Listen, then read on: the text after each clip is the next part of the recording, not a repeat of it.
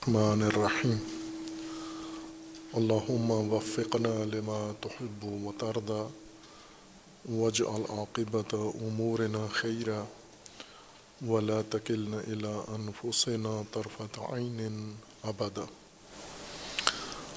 رب ادخلنی مدخل صدق و اخرجنی مخرج صدق. واجعل لی من لدنک سلطانا نصیرا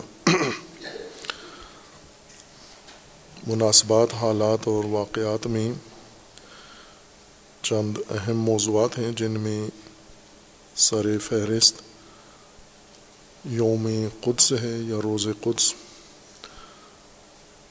جو ہر سال ماہ مبارک رمضان کے آخری جمعہ میں برپا کیا جاتا ہے۔ اس سال چونکہ آخری جمعہ انتیس رمضان کو آ رہا ہے۔ لہٰذا تیئیس رمضان کو جو جمعہ تھا اس میں یہ دن منایا گیا ہے عالمی سطح پر۔ یہ امام راحل رضوان اللہ تعالیٰ علیہ کی خلاقیتوں میں سے ایک خلاقیت تھی جو آپ نے امت مسلمہ کی آگاہی کے لیے اور ان کی توجہ کے لیے یہ موضوع مقرر کیا ہے۔ ہر چند جو کچھ امام راحل چاہتے تھے اس دن، کو یوم قدس و یوم آزادی قدس و تحریک آزادی قدس کے عنوان سے اس طرح سے اس کو جہت نہیں دی گئی، کمی ہے اس کے اندر شدید۔ اس کی کئی وجوہات ہیں۔ ان وجوہات میں ایک بڑی وجہ یہ تھی کہ امام راحل کے ساتھ ایسے افراد بھی تھے جو اس طرح کے موضوعات کے حامی نہیں تھے۔ اور امام راحل کے ساتھ ان کی نظریاتی ہم آہنگی مکمل طور پر نہیں تھی۔ جب یہ دن یوم قدس امام راحل نے اعلان فرمایا تو اس وقت کے وزیر اعظم مہدی بازرگان مہندس، مہدی بازرگان وہی اس کے ساتھ متفق نہیں تھے اور ان کی جماعت حزب آزادی وہ اس کے قائل نہیں تھے کہ ہم فلسطین کا موضوع اپنے منشور میں رکھیں اور اسے اعلان کریں۔ اسی لیے وہ لوگ جلدی ہی امام سے نظریاتی طور پر علیحدہ ہو گئے۔ سیاست سے بھی دور ہو گئے، انقلاب سے بھی دور ہو گئے اور امام راحل سے بھی۔ انہیں امام لیبرل کہا کرتے تھے۔ یہ انقلابی تو ہیں لیکن مسلمان انقلابی نہیں ہیں لیبرل انقلابی ہیں۔ یعنی اسلامی اقدار کے معتقد نہیں ہیں، اسلامی اصولوں کے پابند نہیں ہیں، بلکہ یہ زیادہ تر مغربی رجحان کو دیکھتے ہیں کہ مغرب کو، یورپ کو، امریکہ کو کیا چیزیں پسند ہیں۔ یہ اس کے مطابق اپنے لیے اسلام کو تجویز کرتے ہیں۔ دوسرا گروہ بھی امام کے ساتھ تھا، علماء میں سے، جو آشمی رفسنجانی صاحب کی طرح کے سیاستدان تھے، جو امام کے زمانے میں خاموش رہے۔ امام کے بعد انہوں نے اپنی نیتیں ظاہر کیں۔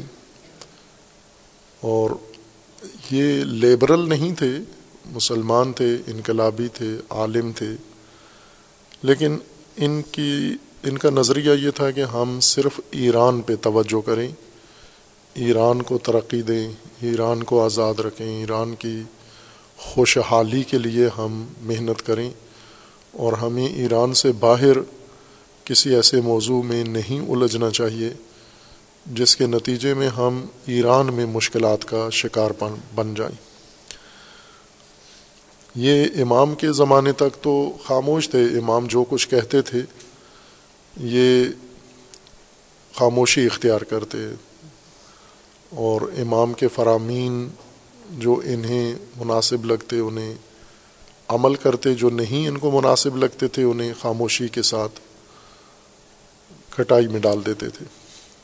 لیکن امام کے بعد انہوں نے اپنی، جب انہیں موقع ملا، میدان ان کا تھا اس وقت انہوں نے اپنی آراء ظاہر کی ہیں اور ایک موقع پر تو انہوں نے یہ بھی کہا تھا کہ سرے سے مسئلہ فلسطین مسئلہ اسلام نہیں ہے اور ایران سے بالکل ہی مربوط نہیں ہے، عربی مسئلہ ہے۔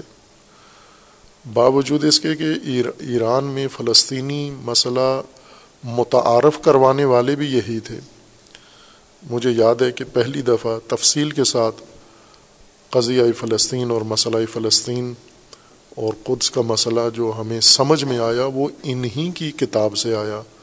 لیکن ان کی اپنی تعلیف نہیں تھی، ترجمہ کیا تھا انہوں نے۔ ایک فلسطینی کی لکھی ہوئی کتاب تھی، اکرم زو ایتر یا اس طرح کا نام تھا ان کا۔ ان کا ترجمہ انہوں نے کیا تھا اور اس ترجمے سے صحیح سمجھ میں آیا کہ اصل مسئلہ فلسطین کیا ہے۔ یہ انقلاب سے پہلے انہوں نے اس کتاب کا ترجمہ کیا تھا، لیکن انقلاب کے بعد ان کا نظریہ یہ تھا کہ ہم ایران سے باہر کسی موضوع کو زیادہ نمایاں نہ کریں ہم۔ جب انہیں اقتدار ملا، صدارت ملی، تو یہ اور زیادہ مضبوطی کے ساتھ انہوں نے اپنی اس حکمت عملی کو ظاہر بھی کیا اور اس پر عمل بھی کیا۔ اور تقریباً وہ جہاد، انقلاب کی جو ایران سے باہر مربوط ہوتی تھیں، انہیں انہوں نے کافی حد تک محدود کر دیا تھا۔ لیکن پھر ان کے بعد جو صدارت آئی اور قیادت آئی، خاتمی صاحب کی، انہوں نے بھی انہی کی پالیسیوں کو اور انہی کے نظریے کو جاری رکھا۔ اور پھر اس کے بعد ایک دیگر نوعیت کے حکومت قائم ہوئی، جس میں احمدی نجات صاحب صدر بنے۔ انہوں نے دوبارہ آ کر انقلابی فضا بنائی، انقلابی ماحول بنایا اور رفسنجانی صاحب کے لیبرل یا غیر انقلابی اصولوں کو انہوں نے ایک طرح سے مذمت بھی کی اور ان کی مخالفت بھی کی اور انہیں پالیسیوں سے نکال بھی دیا۔ ان کے دور میں دوبارہ انقلابیت پھر تھوڑی ابھر کر سامنے آئی۔ باہر کیف، یہ وہ وجوہات تھیں ایران کے اندر جس وجہ سے موضوع قدس جیسا امام چاہتے تھے، اس طرح سے نہیں دنیا کے اندر یہ تحریک شروع ہوئی، چونکہ بنیاد میں ہی اس طرح کے نظریات پائے جاتے تھے۔ ظاہر ہے وہ باہر کی دنیا پر اثر انداز ہوتے ہیں۔ باہر کی دنیا میں بھی یوم قدس، جو شیعہ انقلابی عوام تھے اور جوان تھے یا علماء، ان کی حد تک تو یوم القدس متعارف ہوا اور ایک رسم کے طور پر انہوں نے اس کو شروع کیا، آغاز کیا۔ لیکن عموماً جس طرح ایران کے اندر اکثریتی علماء طبقہ انقلابی نہیں تھے، وہ غیر انقلابی، روایتی، یہاں پاکستان کی تعبیر کے مطابق انہیں روایتی علماء کہا جاتا ہے۔ یا امام راحل کے مطابق انہیں متحجر علماء کہا جاتا ہے کہ جو سرے سے ان امور کو دینی امور سمجھتے ہی نہیں ہیں، ان کے نزدیک یہ قدس کا مسئلہ، فلسطین کا مسئلہ، کشمیر کا مسئلہ، یہ اسلامی مسائل ہی نہیں ہیں۔ بلکہ ایک بہت بڑی جید شخصیت مراج تقلید میں سے تھے۔ ان کے پاس جب ایک عالم گئے یہی مسئلہ پوچھنے کے لیے تو انہوں نے سختی کے ساتھ جھڑک کے ان کو کہا کہ کوئی شرعی مسئلہ ہم سے پوچھو، یہ کیا پوچھتے ہو؟ آپ سیاسی مسائل ہم سے پوچھتے ہو۔ ان کے نزدیک یہ سیاسی مسئلہ ہے، سرے سے شرعی دینی مسئلہ ہی نہیں ہے۔ اس لیے علماء کی اکثریت جیسے انقلاب سے دور تھے، اسی طرح قدس و فلسطین و ان موضوعات سے بھی ہمیشہ کنارہ کش رہے جیسے نجف کے اکثر علماء یا کہیں سبھی علماء نجف کے چھوٹے اور بڑے اور قم کے بھی اکثریت علماء کی وہ روایتی تفکر رکھنے والے تھے۔ امام کے انقلابی نظریے کے حامی نہیں تھے وہ۔ اور عوام بھی ان کی دیکھا دیکھی ظاہر انہی علماء کے تقلید کرتے ہیں یا ان علماء کا احترام کرتے ہیں تو ان کی دیکھا دیکھی ان پر بھی اس کے اثرات تھے۔ پاکستان میں علماء یا پاکستان کے علاوہ دیگر ممالک میں بھی علماء میں ایک اقلیت ایسی تھی جو انقلاب سے مربوط تھی اور انقلاب کا جذبہ رکھتے تھے، لیکن عمومی علماء پاکستان کے اندر بھی روایتی ہی رہے ہیں اور آج بھی ایسا ہی ہے لہٰذا ان موضوعات سے ہمیشہ دور رہے ہیں۔ مثلا ہم پاکستان کے ہر شہر میں دیکھیں، قدس کے دن کتنے علماء آتے ہیں۔ مختلف، مثلا لاہور کے اندر اتنے علماء ہیں، مدرسے ہیں تنظیمیں ہیں علماء کی مختلف، لیکن اس میں سے برائے نام اب تھوڑا سا ماحول بنا ہے، وہ بھی ضد میں آ کر ماحول بنا ہے۔ عروت الوسقہ کی ضد میں بعض نے آنا شروع کیا ہے، اپنی ریلی اور اپنا تشخص قائم کرنے کی کوشش کی ہے۔ پہلے نہیں آتے تھے، جب جامعہ عروا نہیں بنا تھا، تو لاہور میں جو قدس ریلی ہوتی تھی، بہت ہی قابل افسوس حالت ہوتی تھی اس کی۔ چند جوان تنظیمی اور علماء آخر میں بعض علماء آتے تھے دعا کے لیے جب ریلی ختم ہوتی تھی اور سب ملا کے ریلی کے شرکا مشکل سے سو، ڈیڑھ سو، دو سو کے لگ بھگ بنتے تھے، چھوٹے بچے ملا کے اور سارے ملا کے۔ اس وقت تبلیغ میں جب قم مقدسہ سے آنا ہوتا تھا تو کوشش میری یہ ہوتی تھی کہ اگر کہیں بھی ہوں پاکستان میں تو خود ریلی کے لیے لاہور آ جاتا تھا۔ اسی وجہ سے کہ یہاں بہت ہی بے رمق اور بے روح قسم کی ریلی نکلتی تھی، جس میں کم از کم علماء شامل نہیں ہوتے تھے۔ اور سرے سے وہ قائل ہی نہیں تھے۔ بعد میں چند مدارس سے ہم نے رابطہ کیا اور انہیں اس بات پہ قائل کیا کہ کچھ موضوعات ہم مل کے کیا کریں اور ان میں سے ایک قدس ریلی ہے، انہوں نے اتفاق کیا اور ایک دفعہ آئے بھی وہ علماء، ان میں سے کچھ ان کے نمائندے آئے اور ان کا یہ کہنا تھا کہ ہم چالیس سال سے لاہور میں ہیں اور پہلی دفعہ قدس ریلی میں ہم نے شرکت کی ہے۔ وہ بھی نہ امام کی وجہ سے یا رہبر کی وجہ سے یا قدس کی وجہ سے، آپ کے ساتھ معاہدے کی وجہ سے کہ چونکہ ہم نے آپس میں ایک معاہدہ کیا ہے کہ ہم کچھ کام مل کے کریں گے، تو اس وجہ سے ہمیں ہماری بزرگوں نے ہمیں کہا کہ اس میں شرکت کریں آپ۔ خوب، یہ کیفیت عموماً ایسے ہے، مثلا ہم ملک بھر میں، پاکستان میں اچھے خاصے شیعہ علماء ہیں، لیکن قدس میں ریلی سے وہ لا تعلق ہیں، اس بنیاد پر نظریاتی وجہ سے کہ وہ اس کو قائل ہی نہیں سمجھتے۔ بلکہ اسی زمانے میں جب ایک بڑی مظلوم قسم کی ریلی لاہور میں ہوتی تھی، تو اس میں جس مسجد سے یہ ریلی نکلتی تھی جلوس قدس کا، وہاں بھرپور یعنی ایک لحاظ سے کہہ سکتے ہیں کہ لاہور کا سب سے بڑا نماز جمعہ کا اجتماع وہاں ہوتا تھا۔ اور اس اجتماع نماز جمعہ میں آخر میں امام صاحب نے باہر لوگ کھڑے ہوتے تھے ریلی کے لیے جھنڈے اٹھائے جوان، اور ہزاروں لوگ جمعہ پڑھتے تھے۔ جمعہ پڑھ کے وہ ریلی کی شکل میں گھروں کو چلے جاتے تھے۔ اس ریلی میں شامل نہیں ہوتے تھے اور امام نے جمعہ کے امام نے اعلان کیا، پولیس کو بتایا کہ پولیس سن لے کہ یہ جو باہر لوگ جھنڈے لے کے کھڑے ہوئے ہیں ریلی سے، اس کا ہم سے کوئی تعلق نہیں ہے، ہمارا اس سے کوئی تعلق نہیں ہے۔ یعنی اگر پولیس ان کی پھینٹی لگانا چاہے تو ہمیں کوئی اعتراض نہیں ہوگا۔ انہیں اگر پکڑنا چاہے تو پکڑ لے ان کو۔ یہ اس مسجد سے تعلق رکھنے والے لوگ نہیں ہیں، باہر سے آئے ہوئے ہیں۔ باہر کا یہ فضا ہے، جس وجہ سے وہ موضوع قدس کا جس طرح دنیا میں اٹھنا چاہیے تھا، اس طرح سے نہیں اٹھایا گیا۔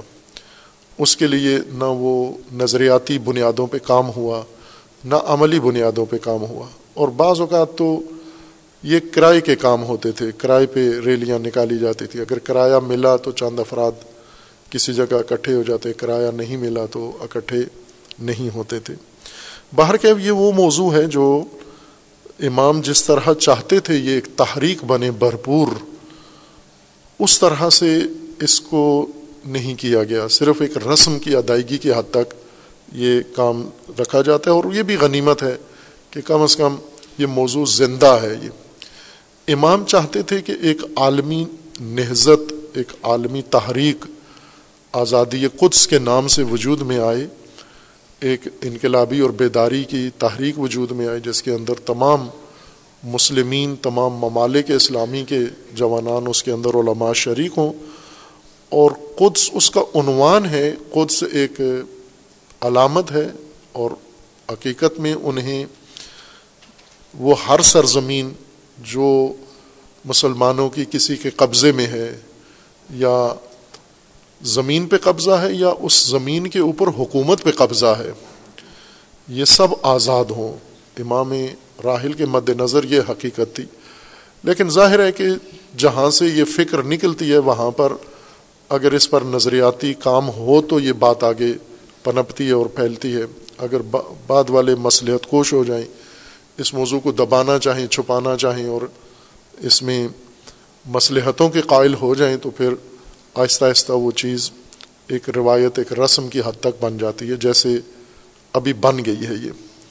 لیکن ابھی بھی یہ ہو سکتا ہے کہ کم از کم وہ افراد جو انقلاب کا نظریہ رکھتے ہیں، نہ انقلاب کی حمایت صرف رکھتے ہیں، بلکہ انقلابی نظریہ رکھتے ہیں اور ان کے پاس ایک انقلابی رائے حل ہے دنیا اسلام کے لیے، وہ اس کو بنیادی اہمیت دیں کہ امام نے ان کے لیے ایک ایسا راستہ کھول دیا ہے جسے آگے بڑھا سکتے ہیں۔ اس یوم قدس کا ایک اور پہلو یہ ہے کہ اس میں اہل سنت شریک نہیں ہوتے۔ کہیں بھی شریک نہیں ہوتے۔ بہت نام نہاد حد تک، معمولی حد تک صرف ایک آدھ شخصیت کوئی آ جاتی ہے یا چند افراد آ جاتے ہیں۔ اس طرح سے بائیں کے فلسطین سے ان کا بھی تعلق ہے۔ قدس سے ان کا بھی تعلق ہے، قبلہ اول سے ان کا بھی تعلق ہے۔ بلکہ یہ شیوں سے زیادہ اپنے آپ کو قدس کا رشتہ دار سمجھتے ہیں۔ چونکہ شیوں کے پاس ایک دلیل یہ ہے، جو مختلف علماء نے اظہار بھی کی ہے۔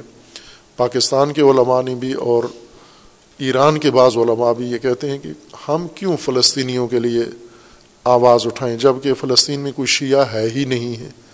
تو ہم کیوں ان کے لیے آواز اٹھائیں؟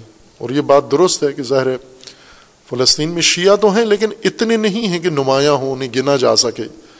بہت ہی خال خال ابھی تک میری نظر سے نہیں گزرے کوئی اعداد و شمار کہ کتنے شیعہ فلسطین کے اندر ہیں۔ اور ان کی یہ دلیل ہے کہ جب شیعہ ہیں ہی نہیں ہیں، وہاں پر سننی ہے سارے، تو پھر تو ہمیں یہ موضوع چھیڑنا ہی نہیں چاہیے۔ بلکہ بعض تو قائل ہیں کہ یہ سرزمین ہے ہی یہود کے لیے۔ پاکستان کے بعض علماء پہلے ایک شیعہ مولانا تھے ہنگو کے علاقے میں، انہوں نے وہاں علاقائی علماء کو بلا کے اور یہ طے کر کے لکھ دیا کہ یہ قرآن کے مطابق یہ سرزمین ہے ہی یہودیوں کی، اس پر مسلمانوں کا کوئی حق ہی نہیں بنتا۔ لہٰذا ہمیں کوئی قدس ریلی نکالنے کی ضرورت نہیں ہے۔ بعد میں پھر دوسروں نے بھی اظہار کیا اور پھر ایک بڑی شخصیت نے بھی یہ اظہار کیا، علامہ شیرانی صاحب نے، کہ یہ یہودیوں کی سرزمین ہے اور اس کا مسلمانوں سے کوئی تعلق نہیں ہے۔ آیات بھی پڑھ کے اس کے ساتھ سنا دی۔ باہر کے یہ مغالطات ہیں اور اس طرح کی بھی وجوہات ہیں جس وجہ سے قدس کو وہ موضوعیت نہیں ملی جو ہونا چاہیے تھی۔ اہل سنت، بائیں کے مثلا جماعت اسلامی ہیں، جو یہ قدس کی آواز، فلسطین کی آواز اٹھاتے ہیں، لیکن ان کی کوشش یہ ہوتی ہے کہ یوم القدس کو نہ اٹھائیں یہ آواز۔ یہ کسی اور دن، پچھلے ہفتے انہوں نے قدس کے لیے پچھلے جمعے کو یا پچھلے ہفتے قدس ڈے ڈے منا کے فارغ ہو گئے ہی اس کے ایک نظریہ یہ ہے ان کا، وہی فرقہ وارانہ ماحول جو پاکستان کے اندر ہے اور ذہنوں کے اوپر چھایا ہوا ہے، اسی تناظر میں ہر چیز کو دیکھتے ہیں۔ کہ چونکہ یوم القدس ایک شیعہ رہبر نے، لیڈر نے اعلان کیا ہے، اور اگر ہم اس دن کو بھرپور اہمیت دیں اور منائیں، تو اس سے شیعہ کی تقویت ہوتی ہے۔ اور اہل سنت کے ہاں خصوصاً دیوبند کے ہاں ایک طبقہ پاکستان میں پایا جاتا ہے، جن کا نظریہ یہ ہے کہ وہ آیات قرآن اور وہ روایات نبوی، صحیح اور وہ اقوال اور حقائق جس سے شیعہ کی مضبوطی ہوتی ہے، طاقت بنتی ہے یا تقویت ہوتی ہے، ان کو سینسر کر دو، ان کو بالکل اپنی کتابوں سے نکال دو، ان کو بیان بھی نہ کرو، اور اگر کوئی بیان کرے اس کی مذمت بھی کرتے ہیں۔ کراچی کے معروف مفتی صاحب نے مولانا طارق جمیل کی اسی وجہ سے مخالفت کی اور ان کی تکفیر بھی کی نوزب اللہ انہیں کافر قرار دیا۔ انہوں نے حدیث من کن تو مولا، حدیث غدیر پڑھی تھی اہل سنت کی کتابوں سے کہ یہ حدیث غدیر متواتر ہے۔ صحیح و سند ہے اہل سنت کی کتابوں کے اندر۔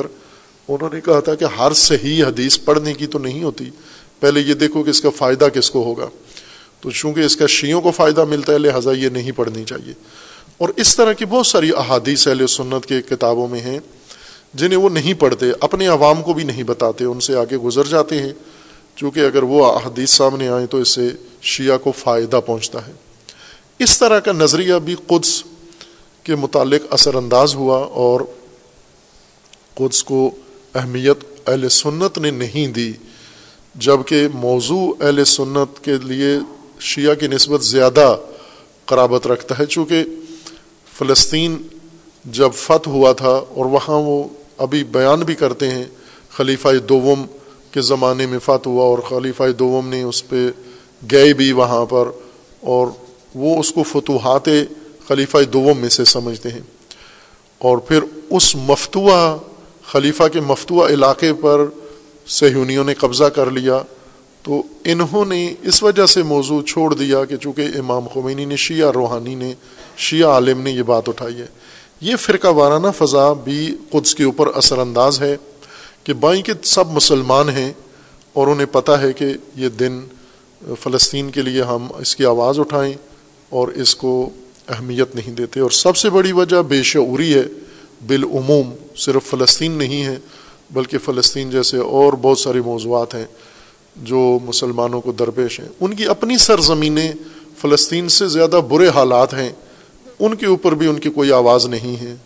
جیسے پاکستانی مسلمان ہیں، جذبے والے بڑے جذباتی قسم کے مسلمان ہیں، لیکن اپنی سرزمین سے بھی انہیں کوئی تعلق نہیں ہے، اپنے مسائل میں بھی سنجیدگی نہیں ہے ظاہر فلسطین کے بارے میں بھی نہیں ہے اور کشمیر جو خود ایک پاکستان کا دعویٰ تھا کہ کشمیر پاکستانی سرزمین ہے اور پاکستان کا حصہ ہے، اس سے بھی دس بردار ہو گئے۔ ہر سطح پر دس بردار ہو گئے۔ میڈیا نے بات کرنا چھوڑ دی، سیاستدانوں نے چھوڑ دی، حکومت نے چھوڑ دی، اسٹیبلشمنٹ نے بات کرنا چھوڑ دی۔ مذہبی طبقات جو کشمیر کے نام پر لیتے تھے، کھاتے رہے ہیں، انہوں نے بھی کشمیر کو چھوڑ دیا ہے۔ لیکن ان ساری وجوہات کی وجہ سے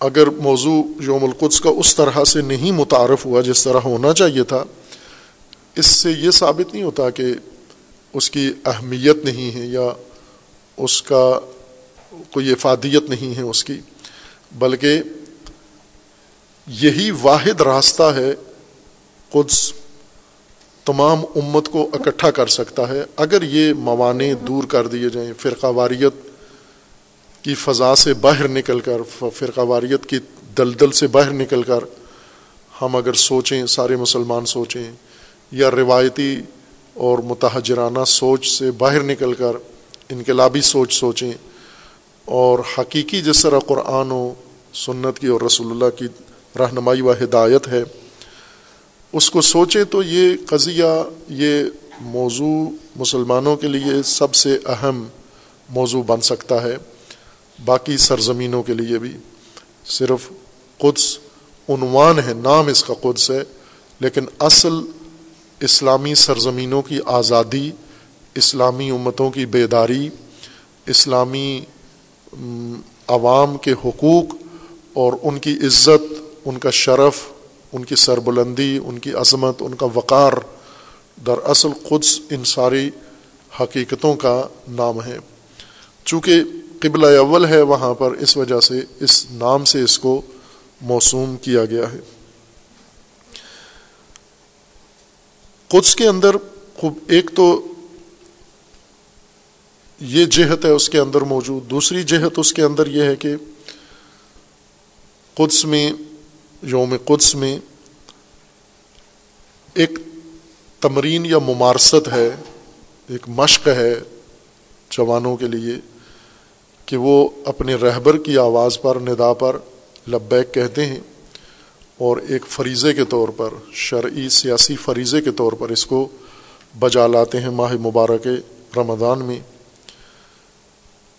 کہ اگر نظر انداز کر دیں جس طرح تاریخ میں گزرا ہے، رسول اللہ صلی اللہ علیہ وآلہ وسلم کے فرامین کو نظر انداز کرنا۔ یا جس طرح سب سے زیادہ دکھ اس سرد مہری کا اور بے مہری کا امیر المومنین کو تھا کہ آپ میرے فرامین نہیں مانتے۔ اپنے پیروکاروں کو کہا کہ آپ میرے فرامین نہیں مانتے۔ یہ سب سے زیادہ تکلیف دہ چیز تھی امیر المومنین کے لیے۔ نہ کہ صرف وہ طبقہ پہلا جو نہیں مانتا تھا، اور ہم جب نہیں مانتے تو ہم سے خوش ہیں امیر المومنین، چونکہ ہم دمال ان سے اچھی ڈال لیتے ہیں۔ ہم نعرے ان سے اچھے لگا لیتے ہیں، لہٰذا ہم سے خوش ہیں، ان سے نالاں تھے۔ راہبر کو اطاعت چاہیے، امام کو صرف اطاعت چاہیے۔ امام کو ووٹ نہیں چاہیے۔ امام کو دمال بھی نہیں چاہیے۔ امام کو نعرے بھی نہیں چاہیے۔ امام کو غل غپاڑا نہیں چاہیے۔ فقط ایک چیز، اطاعت۔ ولی کو اطاعت چاہیے۔ آپ قرآن کریم میں بھی دیکھیں جہاں ولایت کا ذکر ہے، دوسری طرف ساتھ اطاعت کا ذکر ہے۔ کہ اگر اللہ تبارک و تعالیٰ کا فرمانا ہے کہ عطی عطی اللہ، اگر فرمایا ہے کہ انما ولیوں کو ملا ہو و رسول ہو و لدین آمن الدین یقیمون صلاۃ و یوتون زکوٰۃ و مما و یوتون زکوٰۃ و ہم را کے اون خوب یہ حکم ہے کہ تین ولی ہیں آپ کے۔ دوسری طرف سے تسلیس یہی تین اطاعتیں ذکر کی۔ عطی اللہ و عطی الرسول و اول امر منکم۔ وہ ولی ہیں تینوں، آپ نے کیا کرنا ہے ولایت میں؟ آپ کا کردار اطاعت ہے، فقط۔ اسلامی جمہوریت، اس میں یہ حقیقت ہے کہ اختیار ولی کا ہے، اطاعت عوام نے کرنی ہے۔ عوام نے فقط اطاعت کرنی ہے۔ اطاعت سے آگے ان کا اختیار نہیں ہے، چونکہ ولایت ان کو حاصل نہیں ہے۔ ولایت اللہ کو حاصل ہے، ولایت نبی کو حاصل ہے، ولایت اول الامر کو حاصل ہے۔ اب لوگ کیا کریں؟ لوگ اطاعت کریں ان کی۔ باقی جو آپ نے اپنے لیے اختیارات بڑھا لیے ہیں، یہ تجاوز ہے۔ حدود خدا پر تجاوز ہے، یہ تغیان ہے تاغوتیت ہے کہ جو چیز آپ کو اختیار نہیں ہے، وہ آپ نے اپنا اختیار بنا لیا ہے۔ خب یہ اطاعت اگر رہبر ایک حکم دیں بے شک ہمیں لگتا ہو کہ اس کا کوئی فائدہ نہیں ہے۔ جیسے بعض لوگوں کو لگتا ہے کہ ہماری ریلی کا یا ہمارے نعروں کا کیا فائدہ پہنچتا ہے فلسطینیوں کو؟ بظاہر انہیں کوئی فائدہ نہیں لگتا۔ اس لیے وہ اس میں شرکت بھی نہیں کرتے، اہمیت بھی نہیں دیتے کہ یہاں لاہور کی سڑکوں پہ شور مچانا، پاکستان کی گلیوں میں شور مچانا، اس کا کیا فائدہ ہے؟ ایک بڑا طبقہ اس قسم کا اعتراض رکھتا ہے۔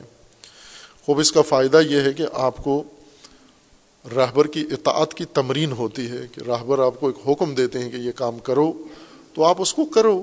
یہ دیکھے بغیر کہ اس کا فائدہ ہو رہا ہے یا اس کا فائدہ نہیں ہو رہا، سب سے بڑا فائدہ اطاعت ہے۔ سب سے بڑا فائدہ یہ ہے کہ آپ اپنے رہبر کی اطاعت کر رہے ہیں۔ اور یہ اطاعت نہ ہونا، نہ کرنا، یہ آئمہ معصومین کا سب سے بڑا درد تھا۔ جو نہیں کرتے تھے لوگ، جو ان کو امام مانتے تھے، وہ بھی اطاعت نہیں کرتے تھے۔ جو امام نہیں مانتے تھے، وہ بھی اطاعت نہیں کرتے تھے۔ یہ جو نیند میں اونگ رہے ہیں، جا کے سو جائے، اٹھ کے۔ ان کو اٹھا کے بھیج دیں آگا یہ متاری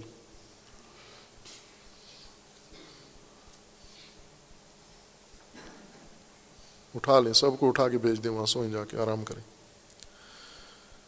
ایک اور جہت جو روز قدس کے اندر ہے، یوم قدس کے اندر ہے، کہ قدس کے نام پر جب انسان قیام کرتا ہے، میدان میں آتا ہے، تو آج قدس شروع میں ایک سرزمین کا مسئلہ تھا، آج دسیوں سرزمین کا مسئلہ بن چکا ہے۔ چونکہ قدس کے لیے آواز نہیں اٹھائی، نتیجہ یہ ہوا کہ آہستہ آہستہ باقی سرزمینیں بھی قدس والی حالت میں چلی گئی ہیں۔ جیسے فلسطین، جیسے کشمیر ہے، جیسے یمن ہے، جیسے افغانستان ہے جیسے باقی سرزمینیں، کچھ پاکستان کی طرح شدید مشکلات کا شکار ہیں۔ جیسے پاکستان کی مشکل قدس و کشمیر سے کہیں زیادہ ہے۔ اگر اس عنوان سے اس پرچم کے نیچے آواز اٹھائی جاتی ہے، تو اس کا مطلب یہ ہے کہ یہ ان ساری سرزمینوں کے لیے آواز ہے۔ اور یہ بیداری و شعور ایجاد کرنا ہے پاکستانیوں کے اندر کہ اگر آپ اپنی سرزمین کے دفاع کے لیے اول تو آپ کو پتہ بھی نہیں چلے گا کہ کس طرح کسی سرزمین کے اوپر قبضہ ہو جاتا ہے، کس طرح سرزمین دوسروں کے ہاتھ چلی جاتی ہے۔ جیسے آدھا پاکستان چلا گیا، خود پاکستانیوں کے پاس آج تک کوئی تجزیہ نہیں ہے۔ نہ بڑوں کے پاس، نہ چھوٹوں کے پاس ہے۔ اسی طرح جو باقی ماندہ ہے، اس پہ چر چگ رہے ہیں، اس پہ لڑ رہے ہیں۔ جو کٹ گیا ہے، اس کا کوئی دکھ درد نہیں ہے۔ وہ کیوں کٹا؟ یہ جو باقی ماندہ ہے، یہ بھی انہی حالات کا شکار ہے۔ اس کے بھی حالات اسی طرح بنا دیے گئے ہیں۔ اور امام راہل نے جو موضوع قدس بنا اٹھایا، وہ اس وجہ سے کہ حکمرانوں کی خیانتوں کے مقابلے میں عوام کو میدان میں لایا جائے۔ چونکہ عرب حکمران فلسطین کے ساتھ خیانت کر رہے تھے، بیچ چکے تھے یہ فلسطین کو۔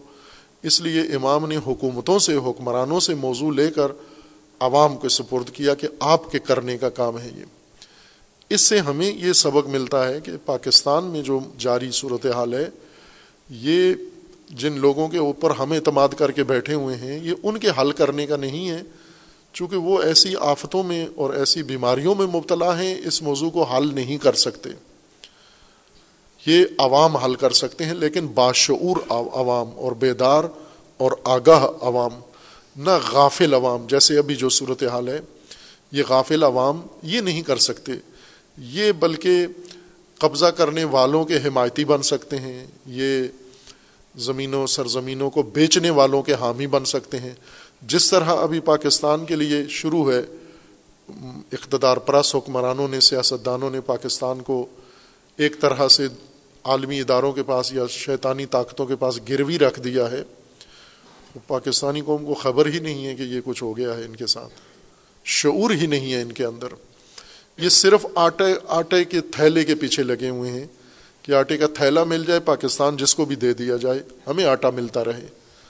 ہمیں اپنا راشن، پورا چارہ ہمیں ملتا رہے۔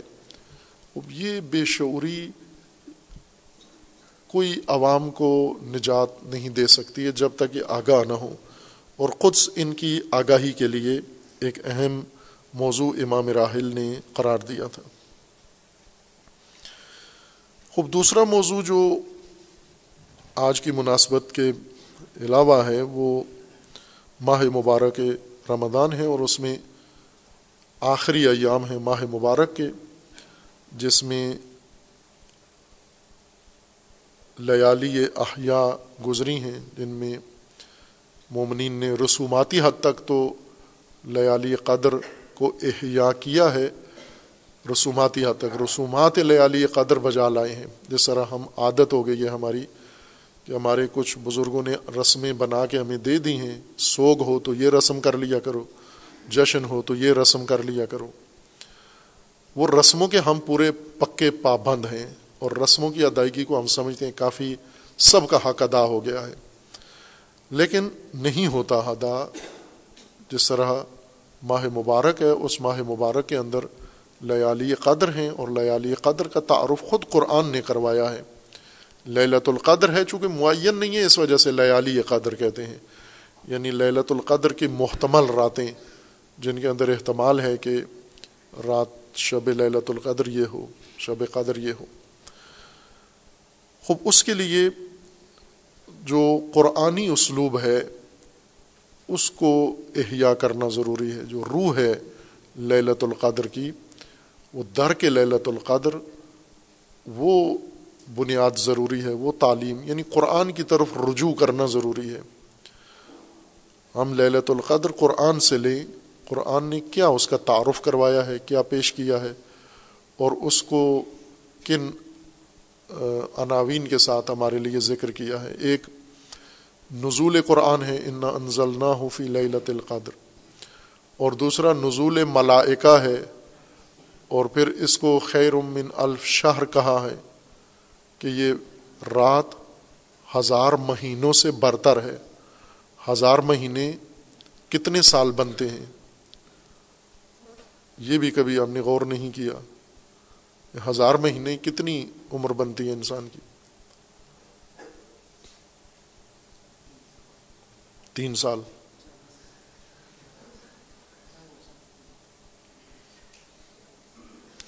وہ آپ خود دیکھ لے للت القدر کی رسومات میں ڈوبے ہوئے ہیں۔ آج تک یہ بھی نہیں حساب کتاب نکال سکے کہ لہلت القدر کتنے یہ خیر من الفشار جو کہا گیا ہے، ایک رات ہزار ماہ سے برتر ہے۔ یہ ہزار ماہ کتنے سال بنتے ہیں؟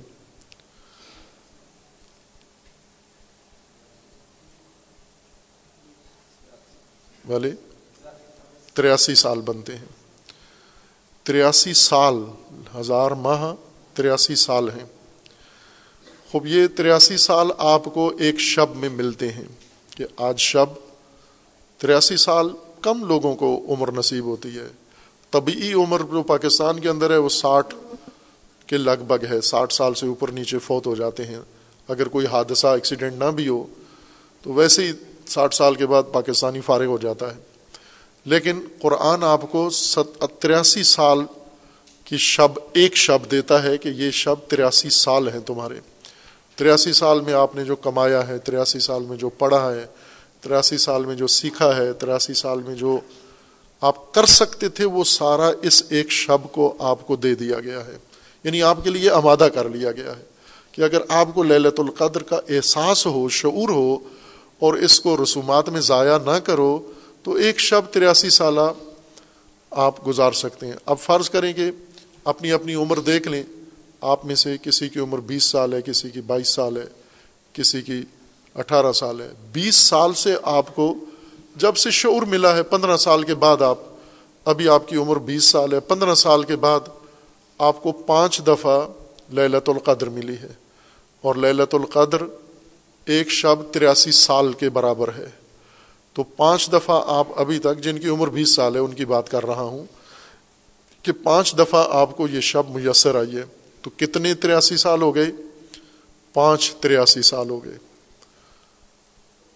ایک شب تریاسی سال کے برابر اور آپ کو پانچ دفعہ یہ موقع ملا ہے۔ پندرہ سال کی عمر کے بعد اگر محاسبہ کریں تو۔ اور اگر آپ کی عمر اسی طرح زیادہ ہے، بیس سال سے زیادہ تیس سال کے ہیں، تو پندرہ سال کے بعد آپ کو پندرہ دفعہ یہ موقع ملا ہے۔ پندرہ دفعہ تریاسی سالہ شب آپ کو دی گئی ہے۔ کیا کیا ہے اس تریاسی سالہ شب میں؟ یعنی تریاسی سال میں جو کر سکتے ہیں آپ، اتنا کام اس شب میں آپ کے لیے آمادہ کر کے رکھ دیا گیا ہے۔ خوب کیا کیا ہے اس میں؟ ہم نے صرف اس میں رسمیں بجا لائی ہیں اور غیر سنجیدگی کے ساتھ اس کو لیا ہے۔ قرآن کی طرف رجوع ہی نہیں کیا کہ قرآن ہمیں اس شب کے بارے میں کیا کچھ بتاتا ہے۔ اور تیسرا موضوع جو ماہ مبارک رمضان ہی سے مربوط ہے، وہ ہے اعتکاف۔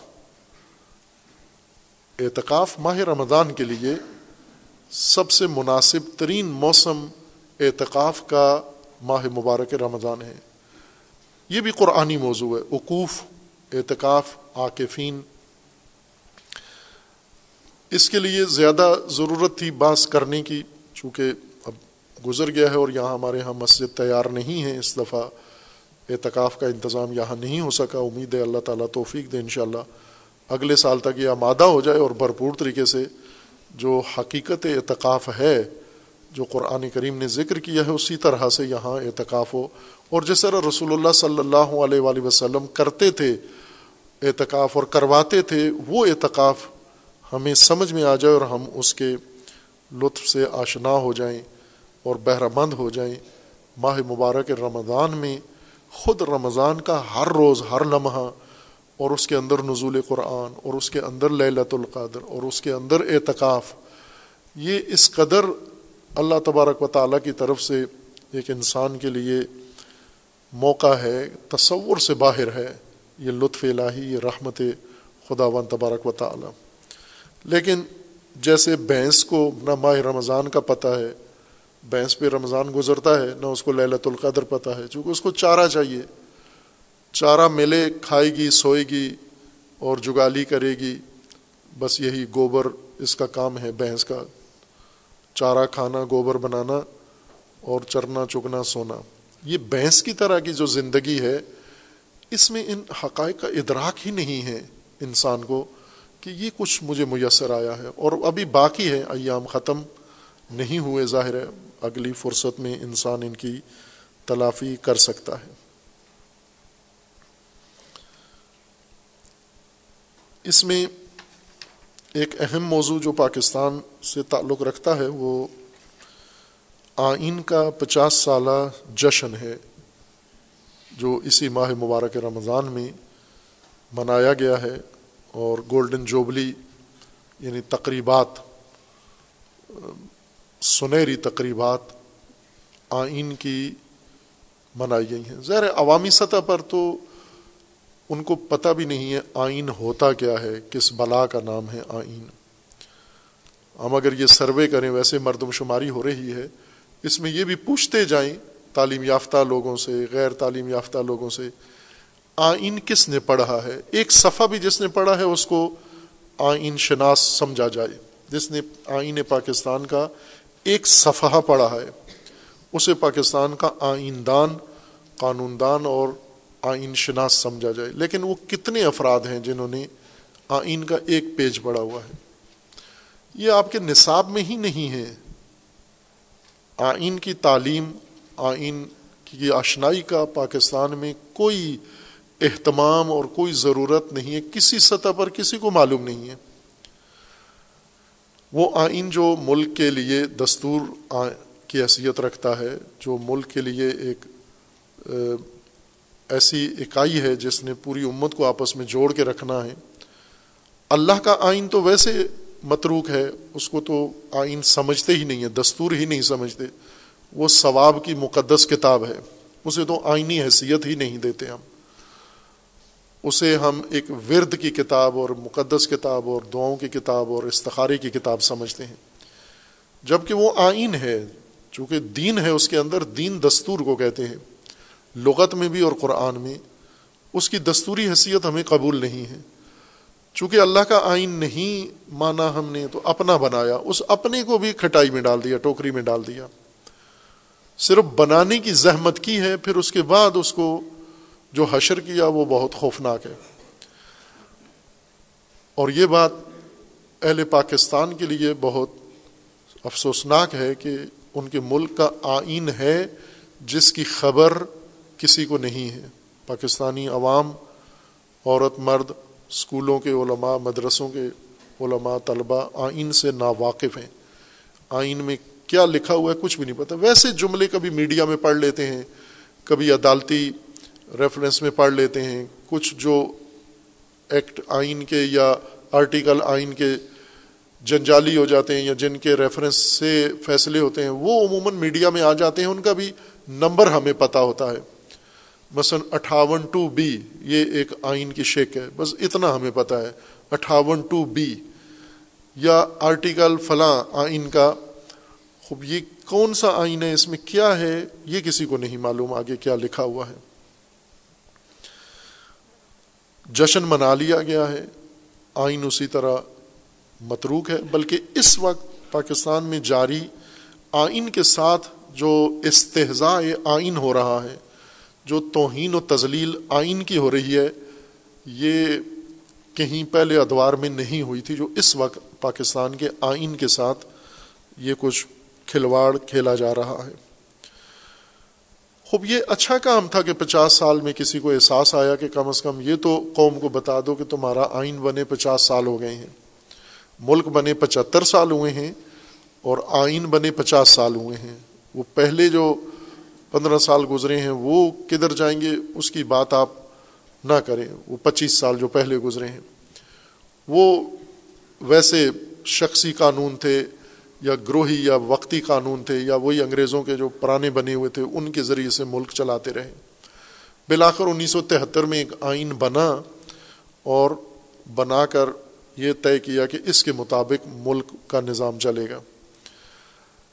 لیکن ایک دن بھی آپ پاکستان میں نہیں بتا سکتے کہ آئین بننے سے آج تک جنہوں نے آئین بنایا ہے، انہیں کے پاس بھی حکومت تھی۔ تہتر میں آئین بنا ہے اور تہتر سے ستتر تک انہی کے پاس حکومت تھی جنہوں نے آئین بنایا ہے۔ انہوں نے کتنا اس پر عمل کیا؟ آئین ساز طبقے نے کیا عمل کیا؟ حکومت اس وقت ذوالفقار علی بھٹو کی تھی۔ انہوں نے کتنا آئین پر عمل کیا؟ پھر اس کے بعد دوسرے آتے رہے ایک ایک کر کے۔ آئین کی طرف کسی نے نگاہ نہیں کی، بلکہ ہر ایک نے آئین کے متبادل جو ایک پاکستان کا قانون ہے، طاقت جس کی لاٹھی اس کی بھینس پاکستان آئین سے نہیں چلایا گیا، لاٹھی سے چلایا گیا ہے، ڈنڈے سے چلایا گیا، طاقت سے چلایا گیا مکرو فریب کے ذریعے پاکستان کا نظام بنایا اور چلایا گیا ہے۔ آئین کے ذریعے نہیں چلایا گیا۔ لیکن اگر اس پر عمل نہیں بھی ہو رہا، اس کے بارے میں آگاہی تو ہونی چاہیے ہمیں۔ کہ آئین ہے کیا؟ آئین میں لکھا ہوا کیا ہے؟ آئین کہتے کس کو ہیں؟ یہ چیز کم از کم ہو۔ ابھی اس پارلیمان نے ایک آئین کے گولڈن جوبلی میں ہی اسی جلسے میں ایک شک یہ پاس کی ہے کہ اسے نصاب کا حصہ بنایا جائے گا۔ لیکن یہ بات بھی آپ یقین کر لیں کہ نہیں کریں گے۔ چونکہ انیس سو تہتر میں آئین کی ایک شک یہ ہے کہ اردو پاکستان کی قومی زبان ہوگی۔ پچاس سال پہلے جو آئین بنا تھا، اس میں یہ لکھا ہوا تھا، اور اس سے پہلے جو پچاس سال پہلے سے پچیس سال گزرے ہیں، اس میں بھی یہی تھا کہ اردو پاکستان کی قومی زبان ہوگی۔ خوب، آپ پوری قوم کو دیکھیں کہ اس آئینی شک پر کیا کیا انہوں نے۔ آئین کے محافظ، عدالتیں اور ججز، انہوں نے اس پر کیا کیا۔ کسی ایک جج نے آج تک اردو میں عدالتی کاروائی کی ہے؟ کسی وکیل نے اردو میں کوئی کاروائی کی ہے؟ کسی محکمے کے اندر قومی زبان میں کوئی کاروائی ہوئی ہے؟ کسی تعلیمی ادارے میں اردو کو تعلیم کا ذریعہ مانا گیا ہے، بنایا گیا ہے؟ آئین تو یہیں سے آپ نے پہلے دن سے ہی نیت بد تھی آپ کی کہ ہم نے صرف پیپر پہ شکیں لکھنی ہے کرنا یہ نہیں ہے ہم نے۔ اور سب سے بڑی ایک چیز جو یہ سیاسی موضوع بھی نہیں ہے اردو کا قومی زبان ہونا، اجماع ہے پاکستانیوں کا کہ اس آئینی شک پر ہم نے عمل نہیں کرنا۔ سپریم کورٹ نے دو دفعہ اس کیس کو سن کر اور اس کے اوپر فیصلہ سنایا ہے اور ٹائم مقرر کیا ہے کہ اتنے عرصے کے اندر اس اردو کو قومی زبان کا درجہ دیا جائے یعنی دفتروں میں اور علمی، تعلیمی مراکز میں اس کو ذریعہ بنایا جائے۔ دو دفعہ انگلش میں لکھ کر، دونوں دفعہ انگلش میں فیصلہ کیا ہے۔ کہ اردو پاکستان کی قومی زبان ہے۔ لیکن دو دفعہ عمل نہیں ہو پہلی دفعہ جب آئین میں یہ اردو کو رکھا گیا تو یہ لکھا گیا کہ سولہ سال کے بعد آئین بننے کے سولہ سال کے بعد اسے نافذ کرنا ہوگا۔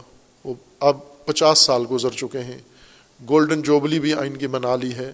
لیکن اردو کہیں دور دور آپ کو پاکستان میں نظر نہیں آتی۔ اردو سے نفرت نظر آتی ہے۔ اردو سے بیزاری نظر آتی ہے۔ یہ آپ کے ایک آئین کی شک ہے، نہ فرقہ وارانہ ہے، نہ سیاسی ہے۔ اس سے نہ کسی کا نقصان ہوتا ہے، نہ کسی کو کوئی فائدہ پہنچتا ہے۔ اگر اردو کو قومی زبان مان لیں، اردو قومی زبان ماننے سے بہت فائدہ ساری قوم کا ہوگا۔ ایک، کہ یہ ایک قوم کا تأثر قائم ہوگا کہ یہ ایک قوم ہے، چونکہ زبان ایک ہے ان کی۔ بولی ایک ہے، اس وجہ سے یہ ملت واحدہ ہیں، پاکستانی۔ لیکن یہ اس طرف آنے کے لیے تیار نہیں ہے۔ آئین کے پاسبان، آئین نافذ کرنے والے، آئین کی حفاظت کرنے والے، ایک فرد بھی آپ نہیں بتا سکتے کہ آئین کی اس ایک شک کے مطابق یہ عمل کریں گے۔ یہ ان کی عملی حالت ہے۔ اب ایسے میں آئین کی گولڈن جوبلی بھی ہو گئی ہے اور یہ گولڈن جوبلی بھی اردو میں ان کے پاس لفظ بھی نہیں ہے آئین کا جشن منانے کے لیے۔ گولڈن جوبلی کہتے ہیں اس کو۔ آئین میں لکھا ہوا ہے کہ اردو تمہاری قومی زبان ہے۔ آئین سارا انگلش میں لکھا ہوا ہے اور آئین کے جو شکیں کبھی کبھار ڈنڈے کے طور پر، کوڑے کے طور پر ایک دوسرے کے خلاف استعمال کرتے ہیں، وہ سب انگریزی میں لکھا ہوا ہے آپ کا۔ اور اسی کے اندر لکھا ہوا ہے، انگلش میں یہ جملہ لکھا ہوا ہے کہ قومی زبان ہماری اردو ہوگی۔ وہ اتنی بے شعوری یہاں پر موجود ہے۔ ایک بھرپور تحریک کی ضرورت ہے کہ پاکستان کے آئین کو زندہ کیا جائے اور اس کو شکوار نافذ کیا جائے اور سب سے پہلی شک جو زندہ کر کے نافذ کی جائے وہ اردو ہے۔ اردو کو قومی زبان کا درجہ دیں تاکہ یہ فرقے، یہ مسلک، یہ مذہب، یہ تفرقہ، یہ سارا کسی حد تک کم ہو۔ اس کے اندر کمی آئے جو قومیت کی بنیاد پر، جغرافیائی بنیاد پر، لسانیت کی بنیاد پر۔ الگ الگ بیڑوں کے ریوڑ بنے ہوئے ہیں، یہ قوم کا درجہ حاصل کر لیں۔ خوب، اس کے اندر اور بہت ساری پہلو ہیں آئین کے اندر۔ حقوق، لوگوں کے حقوق۔ یہی حقوق جو آج نہیں مل رہے آپ کو، یہ سب آپ کے آئین میں لکھے ہوئے ہیں۔ یہ جو درگت بن رہی ہے، جانوروں کی حالت آپ کی بنا دی گئی ہے، آئین میں لکھا ہوا ہے کہ یہ نہیں ہو سکتا۔ عوام کی یہ درگت کوئی نہیں بنا سکتا۔ حقوق ہیں عوام کے۔ اس ملک میں رہنے والوں کے حقوق ہیں۔ یہ سب سے اہم شک ہے آئین کی، جسے مکمل طور پر نظر انداز کر دیا گیا ہے۔ خوب، یہاں کسی انسان کی کوئی قدر، نہ اس کی جان کی قدر ہے، نہ اس کے مال کی قدر ہے، نہ اس کی حیثیت و شخصیت کی قدر ہے۔ وہ آئین تو سارا پاؤں کے نیچے رون دیا ہے۔ اب تو بلکہ مناسب تھا کہ ایک برسی رکھتے آئین کی کہ پچاس سال سے اس کو دفنا کے جو بیٹھے ہوئے ہو، تو مدفون کی تو برسیاں ہوتی ہیں۔ لیکن تولد کا جشن ہے، عرس رکھا ہے آپ نے۔ اس کو زندہ کریں۔ یہ بھی ایک عوام کا عمل ہے۔ ہم حکمرانوں کو دیکھ رہے ہیں کہ حکمران آئین پر عمل کریں۔ یہ اتنے فاسد لوگ ہیں، انہیں پتہ ہے کہ آئین کی کوئی حیثیت نہیں ہے، اس وجہ سے ہر فاسد ہر سیٹ پہ آ کے بیٹھ جاتا ہے۔ آئین رکاوٹ ہے ان کے ہاں آئین کے اندر لکھا ہوا ہے۔ آپ دیکھیں کہ آئین میں جب بھی کوئی فاسد آتا ہے، ڈکٹیٹر آتا ہے، سب سے پہلے آئین میں ترمیم کرتا ہے۔ اپنے مفاد کے مطابق آئین میں تبدیلی لاتا ہے، پھر اس کے بعد حکومت پہ قبضہ کر کے اس تبدیل شدہ آئین کے مطابق پھر عوام کو بے وقوف بناتا ہے۔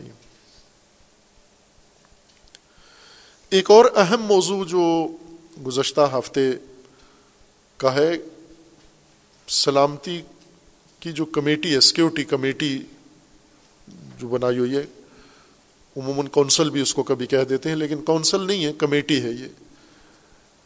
اس کمیٹی کے اندر تمام حکمران با اختیار مقتدر لوگ سارے ہیں۔ افواج پاکستان کے تینوں چیف اس کا حصہ ہیں اور ان تینوں کے سب سے بڑے جو فوجی ہیں، فوجی سب سے بڑا آرمی چیف نہیں ہوتا۔ سب سے بڑا فوجی رینک آرمی چیف کا نہیں ہوتا۔ آرمی چیف ماتحت ہوتا ہے ایک اور آرمی جرنیل کے آگے، جو چیف آف جوائنٹ سٹاف ہوتا ہے۔ یعنی جو تمام افواج کی مشترکہ سٹاف کمیٹی کا چیئرمین ہوتا ہے، وہ اصل میں سب سے بڑا فوجی رینک ہوتا ہے۔ لیکن عملی طور پر آرمی چیف ہر چیز پہ کنٹرول اس کا ہوتا ہے اور آرمی چیف کے اوپر ہوتا ہے joint joint chief of staff, پھر اس کے اوپر ہوتا ہے سیکرٹری دفاع، پھر اس کے اوپر ہوتا ہے منسٹر دفاع، پھر اس کے اوپر ہوتا ہے وزیر اعظم، پھر اس کے اوپر ہوتا ہے صدر مملکت۔ یہ آئین کے مطابق یہ درجے اور رینک ہیں۔ یہ سارے اس کے اندر ہیں یعنی فضائیہ کا سربراہ، بحریہ کا سربراہ اور بری فوج کا سربراہ اور مشترکہ جو ان کی جوائنٹ کمیٹی ہے اس کا سربراہ، یہ سب آئی ایس آئی کے اور باقی جو ہماری خفیہ تنظیمیں ہیں، ان کے سربراہ اس کمیٹی کا حصہ ہیں۔ وزیر اعظم اور بہت سارے وزراء، اہم وزراء، جیسے وزارت داخلہ ہے، وزارت خارجہ ہے، اہم وزارتوں کے وزیر بھی اس کے اندر ہوتے ہیں اور کچھ اور لوگ بھی اس کے اندر شامل ہوتے ہیں۔ یہ سلامتی کمیٹی یا سیکورٹی کمیٹی کہلاتی ہے یہ چیز۔ ہمارے ملک میں اس کا کمیٹی نام ہے، دوسرے ملکوں میں کونسل ہوتی ہے۔ اس کا اجلاس ہوا ہے۔ یعنی اس نے ملکی سلامتی، ملک کا دفاع اور ملک کو درپیش خطرات کا جائزہ لینا ہوتا ہے اور اس کے مطابق انہوں نے حکومت کو ہدایات دینی ہے باقی اداروں کو ہدایات دینی ہونی ہے دینی ہوتی ہیں کہ ملک کی صورت حال اس وقت کیا ہے، معیشتی طور پر کیا خطرات ہیں۔ دہشت گردی کے کیا خطرات ہیں؟ باقی حوالوں سے، ہر پہلو سے انہوں نے جائزہ لینا ہوتا ہے۔ یہ اصل ملکی سلامتی کے ذمہ دار ہوتے ہیں۔ انہوں نے اجلاس کیا ہے، کبھی کبھار ان کا اجلاس ہوتا ہے۔ اس اجلاس میں ملکی صورت حال کا جائزہ لیا گیا ہے۔ اس جائزے میں دہشت گردی کو سب سے بڑا خطرہ قبول کیا گیا ہے کہ اس وقت پاکستان دہشت گردی کے بڑے خطرے سے دوچار ہے۔ اور فیصلہ کیا گیا ہے، جس طرح اس کمیٹی کے اجلاس کے بعد بیانیہ سامنے آیا ہے، کہ ایک جامع آپریشن دہشت گردی کے خلاف شروع کیا جائے گا۔ جامع یعنی ہر طرح کا، وہ آپریشن جو زمین پہ، گراؤنڈ پہ بھی ہوگا، وہ آپریشن انٹیلیجنس کے کاموں کا بھی ہوگا، وہ میڈیا کا بھی اس کو میڈیا کا میدان بھی اس کے اندر شامل ہوگا اور ہر طرح کا جس کے اندر دہشت گردی کا مکمل نیٹ ورک اس کو ختم کرنا ہے۔ اور یہ ایک بہت ہی عمدہ تجویز ہے۔ لیکن آج کے وزیر دفاع کے بیان کے مطابق کہ ایسا آپریشن وغیرہ کوئی فیصلہ نہیں ہوا، نہ ہونے جا رہا ہے، نہ ہوگا کبھی۔ وزیر دفاع جو موجود ہیں، خواجہ آصف صاحب، وہ جو جو ہیں، ان کا نام ہی جو ہے، وہ جو ہیں انہوں نے کہا ہے کہ کوئی آپریشن کا ایسا اشارہ نہیں ہے۔ لیکن اب ظاہر یہ غیر سرکاری بیانیاں تھا۔ ان کا باقاعدہ طور پر بعنوان وزیر دفاع یہ بات نہیں تھی۔ بعنوان ایک سیاسی رہنما ایک بیان دیا انہوں نے۔ لیکن کمیٹی نے یہ بیانیاں دیا ہے کہ ہے، اس طرح کا فیصلہ ہوا ہے کہ ایک جامع آپریشن دہشت گردی کے خلاف ہوگا۔ اور اس کی ضرورت ہے اشد۔ اگر نہیں ابھی تک سنجیدہ، یہ صرف ایک میڈیا جملہ تھا، تو ہماری یہ درخواست ہے کہ یہ کریں یہ کام، یہ جامع آپریشن شروع کریں۔ اور اس میں جو پہلی دفعہ یہ لفظ استعمال ہوا ہے، جامعیت کا کمپریہنسو یہ بہت اہم ہے۔ اس سے پہلے کبھی بھی یہ تعبیر کسی دہشت گردی کے خلاف ایکشن یا آپریشن کے لیے استعمال نہیں ہوئی تھی کہ وہ جامع ہو۔ یعنی تمام پہلوؤں سے ہو، ہمہ پہلو ہو، ہر چیز جو دہشت گردی سے مربوط ہے وہ اس کے اندر شامل کی جائے۔ یہ پہلی دفعہ اس فیصلے میں یا اس تعبیر کے اندر یہ لفظ استعمال کیا گیا ہے۔ مجموعی طور پر سب نے مل کر اس کو کمپریہنسو بنانے کا کہا ہے۔ یا جس نے رپورٹ بنائی ہے اس کی طرف سے ہے باہر کے جس کا بھی کام ہے، یہ بہت ہی اہم شک ہے اس جامع آپریشن کی جامعیت والی۔ اور یہ جامعیت ہم نے پہلے اشارہ کیا ہوا تھا، جب کہا تھا کہ جن لوگوں نے دہشت گردی کا ماحول بنایا ہے، جنہوں نے دہشت گرد بلائے ہیں، جنہوں نے دہشت گردی کے لیے پاکستان کو تیار کیا ہے، میزبانی کے فرائض انجام دے رہے ہیں، ان کا یہ کہنا تھا کہ دہشت گرد بہت ماڈرن اسلحہ رکھتے ہیں اور ہماری پولیس اور ہماری فوج اس دہشت گردی کا مقابلہ نہیں کر سکتے۔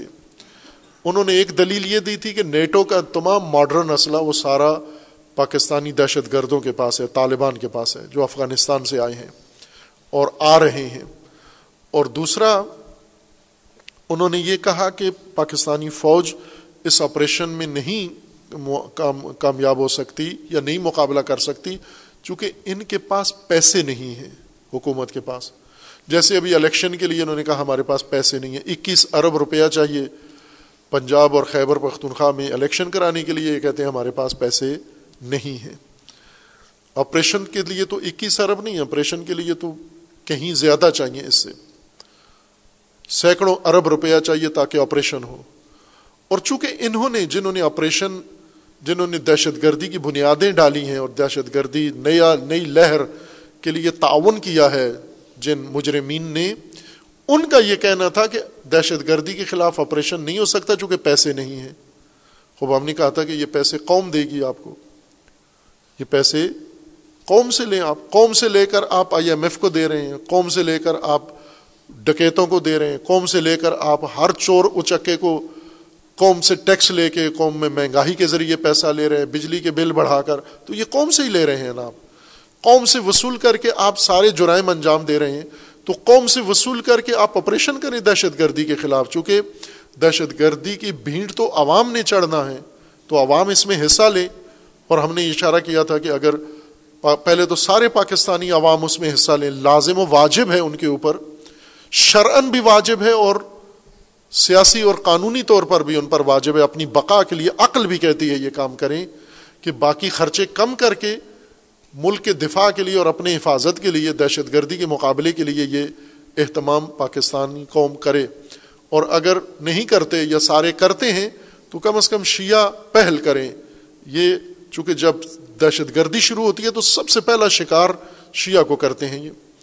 اور خصوصاً جو اس وقت نوعیت ہے دہشت گردی کی، مذہبی عناصر جو اس کے پیچھے ہیں، تو ان کا سب سے پہلا ہدف ٹارگٹ ہی شیعہ ہوتا ہے۔ اور انہوں نے جو لسٹیں دی ہیں شیعہ اور پولیس پہلے قدم کے طور پر، لیکن عملاً فوج کو بھی شہید کر رہے ہیں۔ ایک دن ایسا نہیں گزرا کہ جب فوج کا کوئی بندہ یا پولیس کا شہید نہ ہو رہا ہو پاکستان میں۔ ہر روز یہ کام ہو رہا ہے۔ ایک سے زیادہ کئی افراد فوج کے اور پولیس کے شہید ہو رہے ہیں۔ اور یہ کام خطرناک ہے۔ اس کے لیے جامع آپریشن کی ضرورت تھی اور جامعت ہر پہلو سے یعنی جامع کا مطلب میڈیا میں جو ان کی مدد کر رہے ہیں، وہ بھی اس آپریشن کا شکار ہوں گے، ان کے خلاف بھی ہوگا۔ جو ان کی مالی مدد کرتے ہیں، ان کے خلاف بھی ہوگا۔ جو ان کی نظریاتی مدد کرتے ہیں، ان کے خلاف بھی ہوگا۔ جو ان کے لیے فتوے گھڑتے دیتے ہیں، ان کے خلاف بھی ہوگا۔ جو دوسروں کو واجب القتل قرار دیتے ہیں، تکفیریت کے قائل ہیں، ان کے خلاف بھی یہ آپریشن ہو۔ یہ جامع ہر پہلو سے آپریشن جب جامع کہہ دیا ہے اس کمیٹی نے، تو اس کی تفسیر یہی بنتی ہے کہ انشاءاللہ جتنے ان کے مراکز ہیں، کہیں بھی ہیں، دہشت گردی نطفوں کے اندر ہے تو جامعت اس کو بھی شامل ہے۔ وہ نطفے بھی ان کے ختم کر دیں جن میں دہشت گرد بن رہے ہیں اور پل رہے ہیں۔ یہ جامعت جو سیکورٹی کونسل نے یا سیکورٹی کمیٹی نے اعلان کی ہے، یہی رائے حل ہے۔ اس کے علاوہ نہیں ہے رائے حل۔ اور آج پارلیمنٹ کا اجلاس تھا اور بند کمرے کا اجلاس تھا، میڈیا نہیں تھا اس میں۔ اور اس پارلیمنٹ کے اجلاس میں آرمی چیف بھی شریک تھے، آئی ایس آئی کے چیف بھی اس کے اندر شریک ہوئے۔ یہی ملکی سلامتی اور موجودہ صورت حال پر بات کرنے کے لیے۔ اس میں آرمی چیف کی جو جملے میڈیا میں آئے ہیں، چونکہ بند کمرے کا اجلاس تھا، بند کمرے کے اجلاس میں یہ توقع نہیں ہوتی کہ اس کے ساری باتیں باہر نشر کی جائیں گی۔ اس میں سے چن کے کچھ چیزیں باہر نشر کرتے ہیں، باقی سینسر کر دیتے ہیں اور چونکہ سیکورٹی کا معاملہ ہے، ہر چیز لیک نہیں کرنی ہوتی۔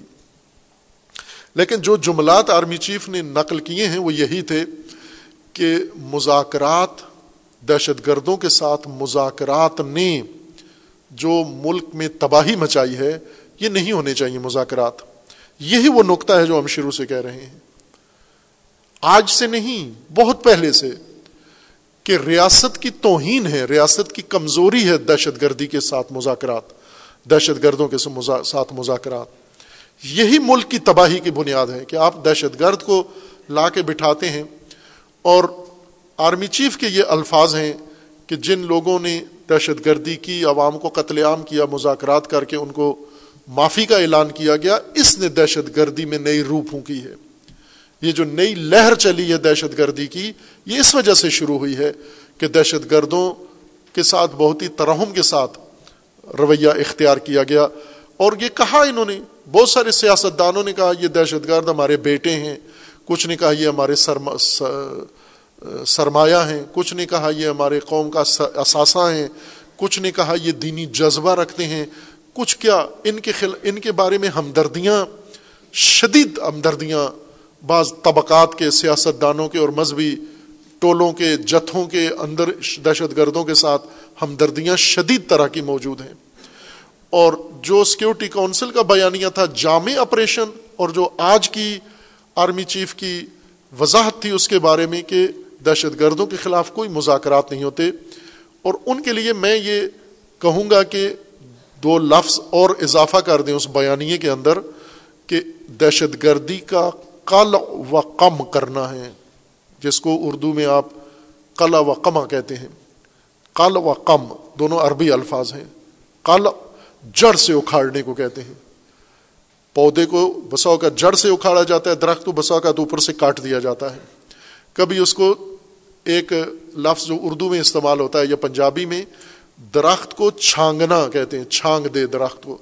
یعنی خزاں کا جب موسم آتا ہے، پتے جھڑ جاتے ہیں، تو جو شاخیں نکلی ہوتی ہیں درختوں کی، وہ عموماً کاٹ کے ان کو جلانے کے لیے بالن کے طور پر، ایندھن کے طور پر استعمال کرتے ہیں، یا اور درختوں کا جو تنا ہے، وہ شاخوں کے بغیر ہو جاتا ہے۔ اس کو چھانگنا کہتے ہیں۔ اور یہ چھانگتے اس لیے ہیں تاکہ بہار میں اور زیادہ جرمٹ بن کے نکلے، اور زیادہ جھنڈ بن کے نکلے یہ درخت۔ اور ایسا ہی ہوتا ہے۔ خزاؤں کے جو ٹہنیاں درختوں کی کاٹ دی جاتی ہیں، وہ بہار میں اگر آپ نے دس ٹہنیاں کاٹی ہیں تو بہار میں پچاس ٹہنیاں نہیں اگاتی ہیں اس کی۔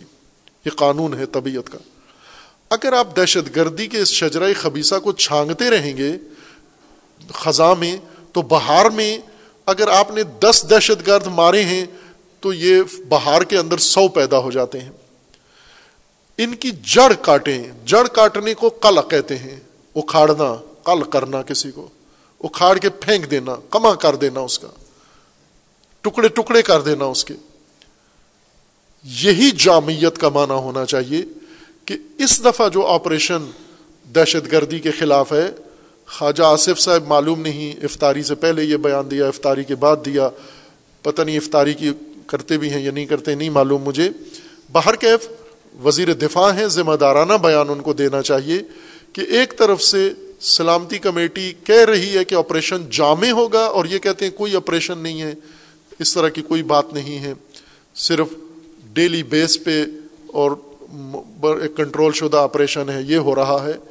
ظاہر ہے، دوسری طرف سے آج ہی انہوں نے یا کل یہ بیان دیا ہے وزیر دفاع نے کہ افغانستان سے اگر پاکستانی دہشت گردوں کے ٹھکانے ختم نہ کیے گئے، ہم افغانستان میں ان کے ٹھکانوں پہ حملہ کریں گے۔ خوب، ایک طرف سے آپ کہتے ہو کہ ہم افغانستان میں جا کر ان دہشت گردوں کے ٹھکانوں پہ حملہ کریں گے۔ دوسری طرف سے آپ بیان دیتے ہو کہ کسی قسم کا، یہ اصل میں سگنل ہوتے ہیں۔ چونکہ گندی سیاست ہے، ڈرٹی پالیٹکس ہے پاکستان کے اندر۔ یہ اصطلاح علم سیاست کی رائج ہے پوری دنیا میں کہ خصوصاً جمہوریت کی بنیاد ہی ڈرٹی پالیٹکس پر ہے، گندی سیاست۔ گندی سیاست کا مطلب کہ آپ اقتدار کے لیے کچھ بھی کر سکتے ہو، کوئی رکاوٹ نہیں ہے۔ آپ ملک کو آگ لگا سکتے ہو، آپ قتل عام کروا سکتے ہو، آپ حقوق سارے پائمال کر سکتے ہو، آپ ہر کام، ہر گندا کام، غلط کام کر سکتے ہو۔ اس ڈرٹی پالیٹکس کا ایک نمونہ پاکستان کے اندر یہ ہے کہ ان کو مذہبی ووٹ چاہیے ہوتا ہے سیاستدانوں کو۔ ابھی جو یہ خواجہ صاحب نے بیان دیا ہے کہ کوئی آپریشن نہیں ہو رہا، اصل میں ووٹ بینک بچانے کے لیے یہ کام کیا ہے انہوں نے۔ چونکہ اگر آپریشن ہو رہا ہے تو دہشت گردوں کے حامی، آپ دہشت گردوں کے حامی جانتے ہیں آج دن ان کے بیان آتے رہتے ہیں کہ یہ اسلام کے سچے سپاہی ہیں، یہ جذبہ ہے، یہ دین کی خاطر یہ اٹھتے ہیں، ان کی بات سنی جائے، یہ سب ان کے حامی ہیں، یہ سب ان کو سپلائی کرتے ہیں، نفری فراہم کرتے ہیں۔ یہ سب بول پڑتے ہیں ان کے حق میں۔ خوب، یہ سب ووٹ ہیں آپ کے۔ اگر آپ دہشت گردی کے خلاف آپریشن کریں گے، وہ دہشت گردی جس کی جڑیں ان کے مسلک میں اور ان کے مدرسوں میں اور ان کی مسجدوں کے اندر ہیں، تو ووٹ آپ کا خطرے میں پڑ جاتا ہے۔ اور ووٹ بچانے کے لیے اس طرح کے آپ بیانات دیتے ہیں جس سے سلامتی کو خطرے میں ڈال دیتے ہیں۔ یہ آپریشن جامع ایسا ہی ہونا چاہیے یعنی اس قسم کی بعض اوقات باتوں سے کچھ مایوسی کم ہوتی ہے، کچھ اعتماد پیدا ہوتا ہے۔ کہ ابھی ہمارے حکمرانوں میں یا ہمارے مقتدر حلقوں میں کوئی سنجیدہ لوگ ہیں جنہیں ملکی صورت حال کا اندازہ ہے کہ ملک کہاں پہنچا دیا گیا ہے۔ لہٰذا یہ جو جامع آپریشن کا سوچا ہے، ہماری یہ دعا ہے کہ اگر ابھی سنجیدہ نہیں ہے تو سنجیدہ ہو جائیں اور قوم پر بھروسہ کر کے اس کے لیے آپ چین پر اعتماد نہ کریں، امریکہ پر اعتماد نہ کریں۔ چونکہ امریکہ دوبارہ پاکستان میں یہ گندگی اپنی لانا چاہتا ہے کہ دہشت گردی کے خلاف اگر کوئی پاکستان کو ضرورت ہوئی تو ہم پاکستان کا ساتھ دیں گے۔ ہماری امریکہ سے بھی یہی امریکہ کو کہنا ہے کہ مہربانی کر نہ ساتھ دے تو ہمارا کسی مسئلے میں تو ہمارا ساتھ نہ دے۔ تو صرف اپنی منحوس شکل پاکستان سے دور رکھ، اپنا سفیر بھی واپس بلا لے اور اپنی ہر چیز واپس بلا لے۔ یہ جو امریکہ زدہ ہیں، ان کو بھی وہاں بلا لے، ان کو وہاں اقامہ دے دے اور ان کو وہاں آباد کر لے، یہی تیرا احسان ہوگا۔ تو پاکستان کی کوئی مدد نہ کر، چونکہ جس کی مدد کرتا ہے وہ اٹھنے کے قابل نہیں رہتا۔ جس کی امریکہ مدد کرتا ہے وہ ملک دوبارہ کمر سیدھی نہیں کر سکتا۔ اس لیے یہ مدد نہیں چاہیے، اس کو ٹھکرا دینا چاہیے۔ یہ وقت آ گیا ہے ایبسلوٹلی ناٹ کہنے کا۔ وہ جو پہلے تھا، وہ ڈرامہ تھا سارا، وہ کہہ دیا کیا کہ نہ، انہوں نے مانگا تھا، نہ ہم نے کچھ دیا اور ویسے سیاسی ایک نعرہ لگایا، ایک ایسے بونگی بات کی، بونگی ماری ایک۔ لیکن اب ضرورت ہے امریکہ کو اس سے بار باہر رکھیں، دہشت گردی کے مقابلے میں امریکہ کو حصہ دار نہ بنائیں، قوم کو بنائیں، پاکستان کی قوم کو بنائیں۔ چونکہ دہشت گردی ختم کر کے آپ دفاع در اصل قوم کا کر رہے ہیں، قوم کو بچا رہے ہیں۔ باہر کے اگر اور بھی اس کے جو اجلاس ہوا ہے، اس کی اور باتیں جو پبلک کی جا سکتی ہیں، جو عوام کو بتائی جا سکتی ہیں، اتنی بتانی چاہیے تاکہ عوام کو اور زیادہ تسلی ہو اس کے بارے میں۔ اور ہماری دعا بھی ہے کہ اللہ تعالیٰ اگر یہ شروع کرتے ہیں آپریشن تو اللہ انہیں کامیابی عطا کرے اور پاکستان کو اس دہشت گردی اور فرقہ واریت اور نفرت و تکفیر سے پاک کرے۔ خدا و تبارک و تعالیٰ ان شاء اللہ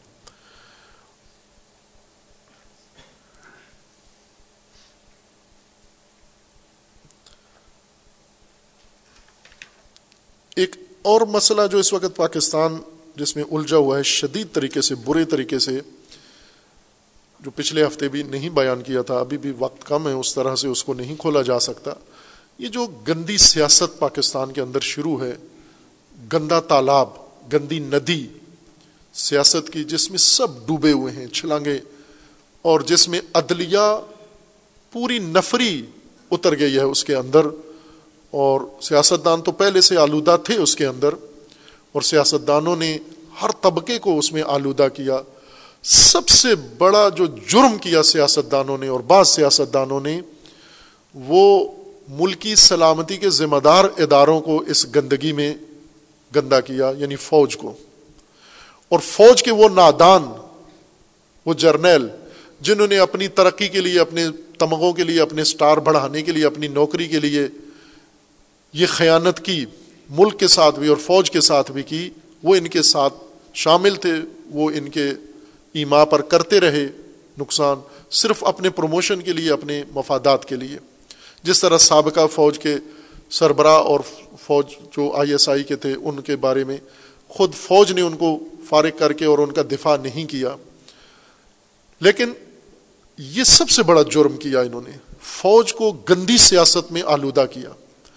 اور وہ فوجی جو آلودہ ہوئے ان گندے سیاست دانوں کے کہنے پر یا ان کے بھروسے پر وہ بھی چھلانگیں لگائی انہوں نے۔ اب ایک کام تو موجودہ آرمی چیف کا یہ ہے کہ دوئیں فوج کو جب بچہ نالے میں، گندے نالے میں گر جاتا ہے تو اس کو نکال کے پھر پہلا کام اس کو دھونا ہوتا ہے۔ خوب سابقہ دور حکومت میں یہ کام ہوا۔ فوج کو اندر ملوث کیا گیا گندی سیاست میں۔ اب آپ نکالیں باہر اور اپنے بچے کو آپ دھوئیں پہلے۔ اور ظاہر ہے کہ معمولی دھونے سے نہیں ہوتا۔ جس طرح میت کو تین غسل دیے جاتے ہیں، تو گندے نالے میں جو گر چکا ہو، اس کو کتنے غسل چاہیے؟ اس کو شیمپو کا بھی غسل ہوتا ہے۔ میت کو شیمپو سے نہیں نہلایا جاتا، لیکن آپ کو کرنا پڑے گا۔ ڈیٹول سے نہلائیں پہلے ان کو، پھر اس کے بعد اسپرٹ سے نہلائیں ان کو، الکول سے نہلائیں ان کو، شیمپو سے نہلائیں ان کو۔ اور جو کچھ بھی دلائی کا جتنا سامان آج تک بنا ہے، وہ سارا استعمال کر کے دھوئیں اس ادارے کو اور اس کی ساکھ کو بچائیں، اس کی حرمت کو بچائیں۔ مجھے یاد ہے اپنے جوانی بچپن کے زمانے کے فوج کتنی مقدس تھی پاکستان کے اندر۔ لوگ پاکستان میں یعنی واقع یہ ایک عجیب ملک تھا کہ جہاں فوج سے محبت کرتے ہیں لوگ۔ دنیا میں کسی جگہ فوج سے محبت نہیں ہے۔ عموماً لوگ فوج سے بیزار ہوتے ہیں، نفرت کرتے ہیں، لیکن پاکستان میں فوج ہیرو بنی ہوئی تھی۔ اور ہر آدمی فوجی بننا چاہتا تھا۔ فوجی نہ بننے پھر ڈاکٹر یا انجینئر بنتا تھا۔ پہلی کوشش فوجی بننا ہے۔ ہر گھر کی آرزو ہوتی تھی، ہمارا بیٹا فوجی ہو، بیٹا نہیں ہوا تو داماد تو کم از کم فوجی ہونا ضروری ہے۔ یہ ہر ایک کی ترجیح تھی۔ ہر ایک یہ چاہتا تھا کہ فوج میں، یہ ہم نے دیکھا، اپنے ماحول میں دیکھا، دنیا میں دیکھا، پاکستان میں دیکھا، کہ فوج اس قدر محبوب چیز تھی۔ آج اس گندے سیاست دانوں نے کیا حال بنا دیا ہے فوج کو۔ اور میڈیا کے اوپر جو کچھ فوج کے اوپر کیچڑ اچھالا جاتا ہے، اور تعجب یہ ہے کہ یہ برداشت کا مادہ ان میں کیسے پیدا ہوا۔ جب ایک ادارہ تباہ ہو رہا ہے، اس کی ساکھ برباد ہو رہی ہے، تو اس کو بچانا سب سے پہلے ضروری ہے۔ اور پھر ملک بچانا اس کے اوپر ضروری ہے یہ۔ اس گندی سیاست میں سب آلودہ ہو گئے ہیں، سب کو۔ اور زیر عدلیہ نئی پریکٹس نہیں ہے عدلیہ کی، گندی سیاست میں۔ کودنے کی پرانی ہے، بلکہ جہاں پر بھی کوئی کودنے والا نہیں کودتا تو پھر عدلیہ آ کے اس کی حوصلہ افزائی کرتی ہے اور اس کو گند میں اتارتی ہے اور اس کا ساتھ دیتی ہے۔ عدلیہ کی تاریخ پاکستان میں بہت سیاہ ہے۔ سب طبقات سے زیادہ عدلیہ. ابھی ٹرانسپیرنسی انٹرنیشنل نے جو رپورٹ دی ہے، سب سے بدنام ترین ادارہ پولیس ہے، دوسرے نمبر پر عدلیہ ہے، تیسرے نمبر پر محکمہ تعلیم ہے. یہ پاکستان کی دو ہزار بائیس کی صورت حال ہے. یعنی ابھی موجودہ صورت حال یہ ہے. لیکن جو عدلیہ اس وقت کر رہی ہے، میرے خیال میں پولیس کو کراس کر گئے ہیں. پولیس سے آگے نکل گئے ہیں اس گندگی کے اندر اور بدنامی کے اندر. اور ملک کو سب مل کر تباہی کی طرف لے کے جا رہے ہیں۔ ان مسائل کا کہیں حل نہیں ہونے دیتے۔ کہیں غلط یا کہیں صحیح، کہیں تو روکو اس گندگی کو۔ پارلیمنٹ، ابھی تازہ ترین صورت حال یہ ہے کہ پارلیمنٹ اور عدلیہ بالکل آپس میں آمنے سامنے ہے پارلیمنٹ کوئی قانون منظور کرتی ہے، عدلیہ اس کو کل عدم قرار دیتی ہے۔ عدلیہ بینچ بناتی ہے، پارلیمنٹ اس کو کل عدم قرار دیتی ہے۔ اس وقت یہی ہو رہا ہے پاکستان میں۔ یعنی عدلیہ کو بھی ملک کی کوئی پرواہ نہیں ہے، پارلیمنٹ کو بھی ملک کی کوئی پرواہ نہیں ہے۔ پارلیمنٹ میں جو بیٹھے ہیں اپنی حکومت و اقتدار بچانے کے لیے، اور عدلیہ کسی اور کی حفاظت کے لیے بیٹھی ہوئی ہے۔ عدلیہ اس کو جو اپوزیشن میں ہے، اقتدار سے باہر ہے، اس کو اقتدار میں لانے کے لیے سارے کام کر رہے ہیں۔ اور نامعقول اس طرح کے نامعقول کام پارلیمنٹ بھی کر رہی ہے اور عدلیہ بھی، ایک سے بڑھ کر ایک۔ یعنی اس وقت مقابلہ ہے دونوں گروہوں میں کہ زیادہ احمق کون ہے زیادہ بے وقوف کون ہے آیا پارلیمنٹ میں زیادہ بڑے بے وقوف بیٹھے ہوئے ہیں یا عدلیہ میں بیٹھے ہوئے ہیں؟ ابھی تک یہ میچ برابر جا رہا ہے۔ ابھی فیصلہ کوئی امپائر نہیں کر سکتا کہ بڑا بے وقوف کہاں بیٹھا ہوا ہے۔ یہ بات طے ہے، مسلم ہے۔ اور یہ بات آپ دیکھیں، یہ جمہوریت کا حسن ہے جو سامنے نکل کر آ رہا ہے۔ کیا یہ ہو سکتا ہے اللہ کے نظام کو چھوڑ کر انسان اپنے ہاتھوں سے ایک گسالہ بنائے اور پھر اس گسالے سے اس کو دودھ اور شہد ملے؟ اس گسالے سے پیشاب و گوبر ہی ملے گا تمہیں۔ یہ کیسے ممکن ہے کہ اللہ کا نظام چھوڑ کر تم اپنے ہاتھوں سے جمہوری بنا لو، پھر وہ جمہوریت کے سائے میں تم آسودہ ترقی بھی کرو، ملک بھی مضبوط کرو؟ اور وہ بھی فاسد ترین لوگوں کے ذریعے سے۔ فساد چھا گیا ہے۔ زہر الفساد فل بر والبحر۔ بر و بہر پہ فساد چھا گیا ہے پاکستان میں۔ اس فساد کو حل کرنے کا ایک ہی طریقہ ہے اور وہ ہے انقلاب۔ فساد اصلاحات سے ٹھیک نہیں ہوتا، ریفارمزم سے ٹھیک نہیں ہوتا، واز نصیحت سے ٹھیک نہیں ہوتا۔ فساد، جیسے جسم میں فساد جب آ جاتا ہے آپریشن کیا جاتا ہے، وہ فساد کا جو سرطانی غدود ہوتا ہے، وہ حصہ کاٹ کے باہر پھینک دیا جاتا ہے، تاکہ باقی جسم کو فاسد نہ کرے۔ اور یہی ضرورت ہے اس وقت پاکستان کے اندر کہ دہشت گردی سے زیادہ بڑا خطرہ یہ پاکستان کے اندر پارلیمان اور عدلیہ کی جنگ ہے آپس میں، اور انتہائی نامعقول، بے وقوفوں کی جنگ۔ یعنی نہ عدلیہ آئین کو دیکھ رہی ہے اور نہ پارلیمنٹ آئین کو دیکھ رہے ہیں۔ آئین کے گولڈن جوبلی کے دنوں میں دونوں نے آئین کو فٹ بال بنایا ہوا ہے۔ آئین کے ساتھ کھلواڑ کر رہے ہیں اور قوم محظوظ ہو رہی ہے۔ اس ندی کے، گندی ندی کے کنارے یہ تیراک ہیں۔ عدلیہ اور سیاستدان باری باری ڈبکیاں لگاتے ہیں۔ قوم بیٹھ کے تالیاں بجاتی ہے۔ آپ دیکھیں سوشل میڈیا لوگوں کے واٹس ایپ اور دوسرے، اس کے اوپر قوم کی تالیاں دیکھیں۔ ایک دن ایک ٹیم کے حامی عدلیہ نے پارلیمنٹ کی بینڈ بجا دی، دوسرا کہتا ہے اب پارلیمنٹ نے عدلیہ کی بجا دی۔ اصل میں ان دونوں نے تمہاری بجا دی ہے۔ تمہیں خبر نہیں ہے۔ آپس میں نہیں بجائی، تمہاری بجا رہے ہیں یہ سارے۔ ان لوگوں سے نجات۔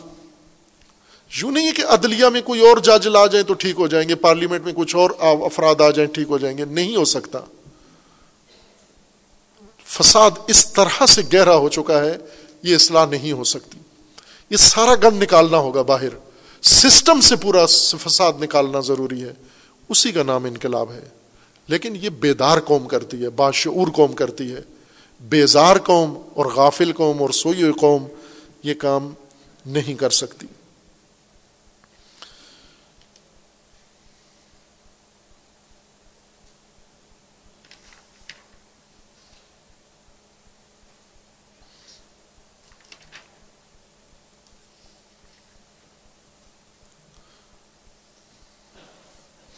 خوب، یہ ملکی موضوعات تقریباً یہ تھے۔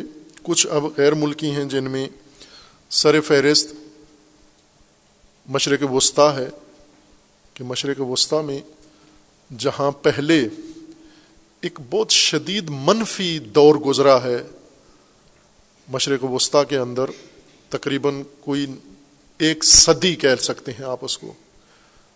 مشرق وسطی میں سو سال خوفناک گزرے ہیں۔ بیانک سو سال گزرے ہیں۔ تباہ کن سو سال گزشتہ گزرے ہیں۔ لیکن اب مشرق وسطی میں صورت حال میں تبدیلی آ رہی ہے۔ یہ تبدیلی کتنی پائیدار ہے، کتنی گہری عمیق ہے، اس کے بارے میں کچھ کہا نہیں جا سکتا۔ چونکہ سیاست ہے، سیاست کے ماں باپ نہیں ہوتے۔ سیاست، خود یہ سیاست دانوں کا کہنا ہے کہ سیاست کا پدر و مادر نہیں ہے۔ اب آپ خود اس کا نام رکھ لیں کہ وہ کیا ہوتا ہے، جس کا ماں باپ نہ ہو اس بچے کو کیا کہتے ہیں۔ خوب یہ خود کہتے ہیں کہ سیاست کے ماں باپ نہیں ہوتے۔ لہذا سیاست میں کہیں کچھ بھی تبدیلی آ سکتی ہے، لیکن جو صورت حال بنی ہے، اس کے تناظر میں اس وقت ایک مثبت رجحان مشرق وسطی میں شروع ہے اور بہت تیزی کے ساتھ آگے بڑھ رہا ہے۔ اور اس مثبت رجحان کی ڈرائیونگ بن سلمان کے ہاتھ میں ہے، ایک عجیب آدمی۔ اس نے در حقیقت بنیادی کردار اس کا ہے، بن بن گیا ہے اس کے اندر۔ خوب، یہ تیزی کے اندر، چند ہفتوں کے اندر جو تبدیلی مشرق وسطی میں آئی ہے، یہ چند سال میں بھی بہت لوگوں کو محال نظر آتی ہے۔ جہاں پر دشمنیاں شدید ہوں، غلط فہمیاں شدید ہوں، الجھنیں شدید ہوں، پیچیدگیاں بہت شدید ہوں، اور جہاں پر کافی ظلم و ستم کے بعد اب یہ سوچ، یہ واقع دنیا حیران ہے اس کے اندر۔ کچھ تو یہ کہہ سکتے ہیں کہ یہ چین کی کرامت ہے، چین کی روحانیت کے لوگ قائل ہو گئے ہیں۔ کہ ہم سمجھتے تھے یہ کمیونسٹ ہیں، ملحد ہیں، مذہب کو نہیں مانتے؟ لیکن یہ کام جو چین کے صدر نے کر دیا ہے، اس کا مطلب ہے کہ وہ بہت بڑا گرو ہے وہ۔ اس کا روحانی پہلو بہت قوی ہے، ورنہ کون ایران سعودیہ کو آپس میں ہاتھ ملوا سکتا تھا، دوستی ان کی کروا سکتا تھا جہاں پہنچے ہوئے تھے، جس سطح تک پہنچ گئے ہیں۔ اور نہ صرف ایران سعودیہ، بلکہ سعودیہ اور سوریہ، شام اور سوریہ، سعودیہ جہاں پہنچ چکے تھے کہ سعودی عرب نے بے دریغ پیسہ بہایا سوریا کی حکومت کو نابود کرنے کے لیے، بلکہ سوریا نام کے ملک کو شام، نام کے ملک کو ختم کرنے کے لیے۔ اور اتنا پیسہ لگایا کہ سوچ نہیں سکتے آپ خربوں ڈالر لگائے۔ لشکر بنائے، جنگی مشینری دی، ان کے دھڑے بنائے، ان کو مدد کی، لیکن کامیاب نہیں ہوئے۔ داعش بنایا، القاعدہ بنائے جبہت النصرہ بنایا اور سینکڑوں گروہ بنائے۔ پوری دنیا سے ان کو لا کر عراق و شام کو تکفیرستان بنانے کے لیے سعودیہ نے اپنا سب کچھ لٹا دیا۔ سعودیہ اس معاملے بہت سخاوت مند ہے۔ پہلے برطانیہ کو نوازا، پھر امریکہ کو نوازا، پھر صدام کو نوازا، ہر پھر سیونیوں کو، اسرائیل کو نوازا خربوں ڈالر، چونکہ ان کے باپ کی دولت تو نہیں ہے، وہ سرزمین کی دولت ہے، انہوں نے قبضہ کیا ہوا نکال نکال کے تیل اور گیس۔ اور یہ سارا کام سو سال میں سعودیہ نے جو خوفناک مشرق وسطی کا نقشہ بنایا تھا، وہ اب انہی کے ہاتھوں بدل رہا ہے۔ بظاہر، میں نے کہا آگے کی ضمانت نہیں ہے، کل کچھ بھی ہو سکتا ہے۔ بن سلمان کو خواب آئے اور صبح اٹھ کے پھر کسی اور موڈ میں ہو جائے۔ یہ ہو سکتا ہے، یہ کوئی مشکل بات نہیں ہے، لیکن ابھی تک یہ ہو رہا ہے۔ ایران، سعودیہ دوستی پکی ہو گئی ہے۔ دونوں کے سفارت خانے ایک دوسرے کے دارالخلافہ میں کھل گئے ہیں۔ سفیر سٹاف پہنچا ہے، ابھی سفیر مقرر نہیں ہوئے۔ لیکن یہ خود دلیل ہے۔ اور ایک دوسرے کی طرف وفود آ جا رہے ہیں۔ ایرانی وفود ابھی سعودیہ کے اندر موجود ہیں۔ سعودی وفد ایران کے اندر موجود ہے۔ اور بڑے ہنستے مسکراتے ہوئے ایک دوسرے کے ساتھ مذاکرات بھی کر رہے ہیں، بلکہ تازہ ترین بیان یہ ہے کہ عنقریب ان کے اندر سیر زیرو درجے سے، صفر درجے سے تجارت جو ابھی صفر ہے، یہ تجارت ان کے ہاں شروع ہوگی ایک ارب ڈالر تک۔ ابھی پہلے قدم پر ایک ارب ڈالر کی تجارت آپس میں شروع کریں گے۔ پھر یہ بڑھاتے جائیں گے اس کو۔ ہفتہ بے ہفتہ بڑھاتے ہوئے بہت بڑا انہوں نے اماؤنٹ یا مبلغ ذکر کیا کہ یہاں تک ہم اپنا تجارت ایک دوسرے کے ساتھ بڑھائیں گے۔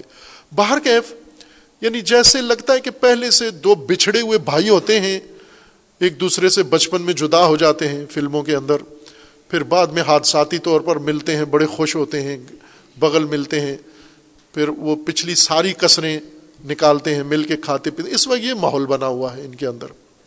خوب، یہ ایک عجوبہ ہے، یہ جو کچھ ہوا ہے چین کی کرامت سے۔ اور دوسرا اس کے بعد جو قدم اٹھایا وہ سوریا کے ساتھ۔ اتحاد، تمام دشمنی سعودیہ کی سوریا سے ختم۔ سوریا کا وزیر خارجات سعودیہ میں ہے، آج شاید واپس گیا ہے یہ کل۔ اس نے دورہ کیا ہے۔ اور عرب لیگ میں باقاعدہ طور پر سوریا کو واپس بلایا گیا ہے۔ وہ عرب لیگ جو ایک جماعت ہے، ان کی تنظیم عربی ملکوں کی، اس کے اندر سوریا کو نکال دیا تھا۔ اتنی دشمنی کے بعد دوبارہ اس کو گلے لگا کے پھر بھائی بھائی بن گئے ہیں۔ اور پھر اس کے بعد قطر کے ساتھ پہلے سعودیہ کی دشمنی شروع ہوئی اور پھر بعد میں متحدہ عرب امارات اور مصر اور سب قطر کو بھی انہوں نے گلے لگا لیا ہے۔ اور سب سے جو بڑا ایک پیش رفت ہوئی اور اس تیزی کے ساتھ میں نے کہا کہ یہ ڈپلومیسی کی دنیا میں حیرت ناک بات ہے۔ اس کے لیے بہت مفصل کام کی ضرورت ہوتی ہے۔ گراؤنڈ لیول پر پیپر مذاکرات کی سطح پر پیپر ورک ہوتا ہے، ہوم ورک ہوتا ہے۔ لیکن جس تیزی سے مشرق وسطی میں یہ تبدیلیاں آ رہی ہیں، وہ حیرت ناک ہیں۔ اور وہ یہ ہے کہ باقاعدہ سعودی وفد عمان کی سربراہی میں یمن گیا ہے اور حوثیوں کے ساتھ مل کر انہوں نے وہاں پر جنگ بندی کا معاہدہ جو پہلے سے تھا، اس کو انہوں نے ثابت کر دیا تصدیق کر دیا اور قیدیوں کا تبادلہ شروع ہو گیا ہے۔ آج ہی بہت سارے قیدی حوثیوں کے سعودیہ نے آزاد کیے ہیں اور سعودیہ کے قیدی حوثیوں، اس متقابل حوثی قیدی سعودیہ نے اور حوثیوں نے ان کے قیدی آزاد کیے ہیں۔ اور یہ جنگ میں بڑا اہم مرحلہ ہوتا ہے کہ جب دو دشمن ایک دوسرے کے قیدی بلا شرط و شروع چھوڑنا شروع کر دیتے ہیں، اس کا مطلب یہ ہے کہ معاملات ان کے درمیان طے پا گئے ہیں اور حل ہونے جا رہے ہیں۔ اور اسی طرح ترکی کے ساتھ بن سلمان کی دشمنی تھی، چونکہ بہت سارے مسائل میں ترکی سعودیہ کے سامنے آ گیا تھا۔ ترکی ایک نئی آئی ایس، او آئی سی کے مقابلے میں اسلامی سربراہی کانفرنس کے مقابلے میں ترکی ایک نیا اسلامی بلاک بنانے جا رہا تھا، جس میں ہمارے پاپولر بھی گئے، لیکن جہاز وہ بیچ میں نہیں ملا تو بن سلمان کے جہاز پر بیٹھے اور بن سلمان نے توبیخ کی، بڑی سرزنش کی، ان کی انہوں نے معافی مانگی، معذرت کی۔ ترکی کے ساتھ بدمزگی ہوئی۔ ترکی ایک دفعہ سعودیہ کے بالکل مقابلے میں آ گیا تھا۔ اور خاشق جی جو صحافی تھا، جسے ہمارے صحافی خشوگی کہتے ہیں، خاشق جی یہ ایک قبیلہ ہے۔ خاشق جی عربی قبیلہ ہے، اس سے تعلق رکھتا ہے یہ۔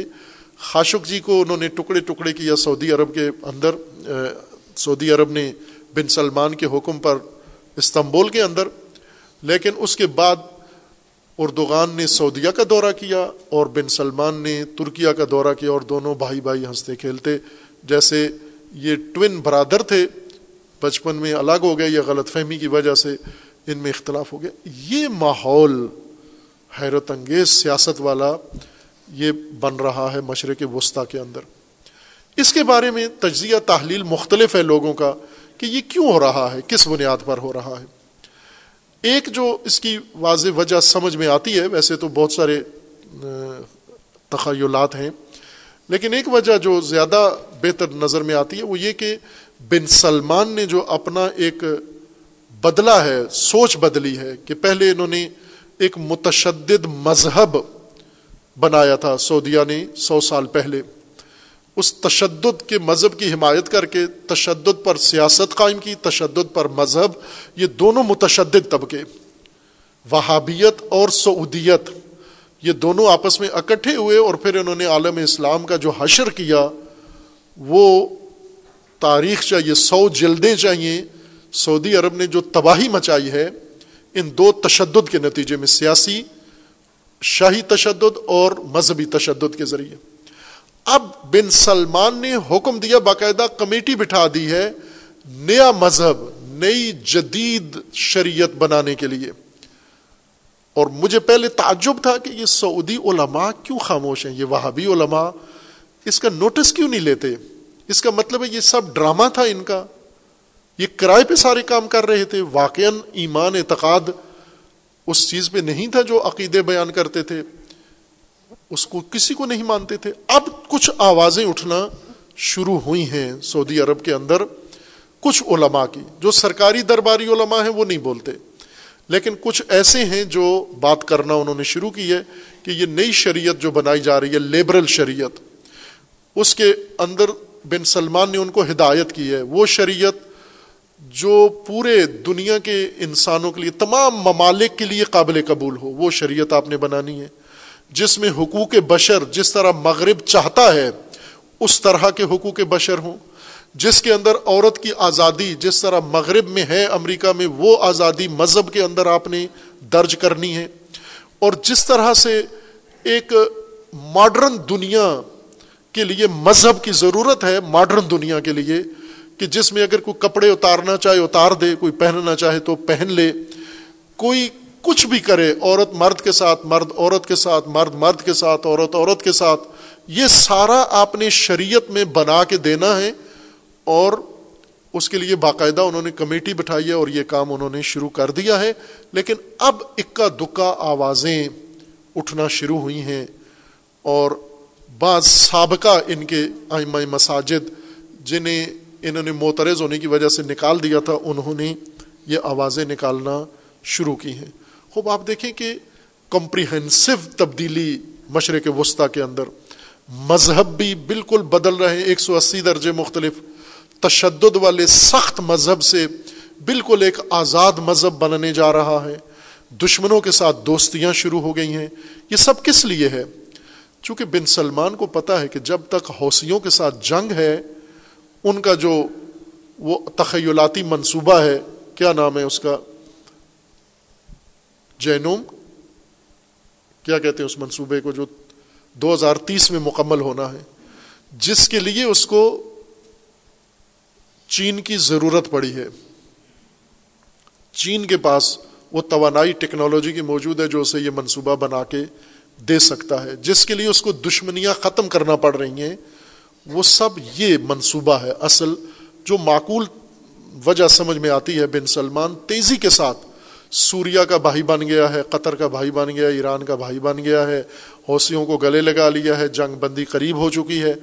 ظاہر ہے، یہ سب کچھ قیمت اسی بنیاد پر لگا رہا ہے کہ جو بنانا ہے اس نے ماڈرن سعودیہ، وہ دنیا کا سب سے ماڈرن اور سب سے جدید، متجدد سعودیہ ہوگا۔ یعنی میں یوں کہوں کہ متشدد سعودیہ اپنی کھال اتار رہا ہے۔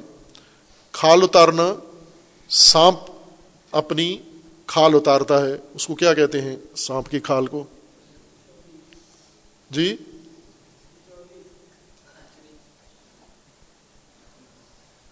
سانپ دیکھا ہے کبھی؟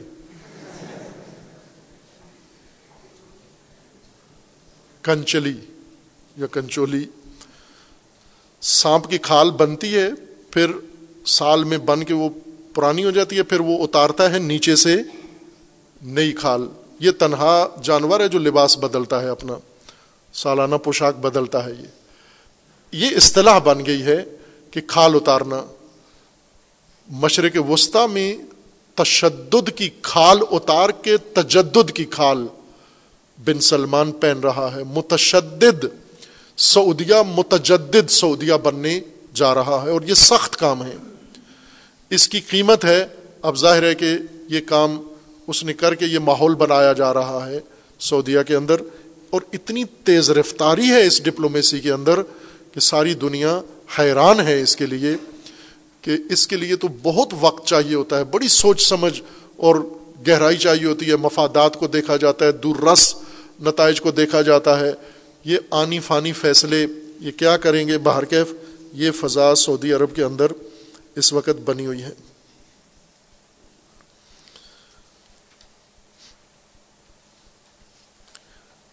چین نے امریکہ نے ایک شرارت، جیسے یوکرین میں شرارت کی امریکہ نے اور روس نے حملہ کر دیا یوکرین پر۔ اسی طرح کی شرارت امریکہ نے تائیوان میں کی ہے۔ تائیوان کشمیر کی طرح چین کا حصہ ہے، لیکن چین کے اختیار سے باہر ہے۔ لیکن اس کو آزاد ملک کے طور پر ابھی اقوام متحدہ نے تسلیم نہیں کیا۔ اور دنیا کے اکثر ممالک اس کو ایک مستقل ملک نہیں مانتے۔ تائیوان کو چین کا ایک جدا شدہ صوبہ مانتے ہیں۔ اور چین کہتا ہے کہ یہ میرا حصہ ہے، جیسے ہانگ کانگ تھا۔ جدا تھا چین سے، لیکن بعد میں انہوں نے برطانیہ سے واپس لے لیا۔ لیز پہ تھا ان کے پاس۔ تائیوان پر بھی یہ کہتے ہیں کہ یہ ہمارا صوبہ ہے، مستقل ملک نہیں ہے۔ تائیوان والے چاہتے ہیں اپنا علیحدہ ملک اعلان کریں۔ امریکہ کو چین کے لیے یہ کمزور پوائنٹ ملا ہے اور تائیوان میں مداخلت شروع کی ہے۔ اور وہ مداخلت جب بڑی ہے تو چین نے اس کا جواب دینے کی ٹھانی ہے۔ اور جواب کے لیے چین نے یہ کیا ہے کہ تائیوان کا جنگی محاصرہ کیا ہے، لیکن مشقوں کے نام پر۔ جنگی مشقیں یعنی اپنے بحری جہاز، اپنے ہوائی جہاز، اپنے بیڑے، اپنی توپیں، اپنی ساری فوج لے جا کر تائیوان کے چاروں طرف، تائیوان جزیرہ ہے، پانی کے اندر ہے، چاروں طرف تائیوان کے چین نے محاصرہ کر کے جنگی مشقوں کے نام پر یہ مشقیں شروع کی ہیں۔ وہ مشقیں ختم ہو گئی ہیں، لیکن محاصرہ جاری ہے۔ اور چین نے وارننگ دی ہوئی ہے کہ اگر امریکہ شرارت سے باز نہیں آیا تو چین تائیوان پر حملہ کر کے اور اس پر قبضہ کر لے گا جس طرح یوکرین پر روس نے حملہ کیا ہے یا کرائمیا پر روس نے حملہ کر کے اس پر قبضہ کر لیا ہے۔ یہ جنگ کے بادل اس وقت منڈلا رہے ہیں چین کے اور تائیوان کے اوپر۔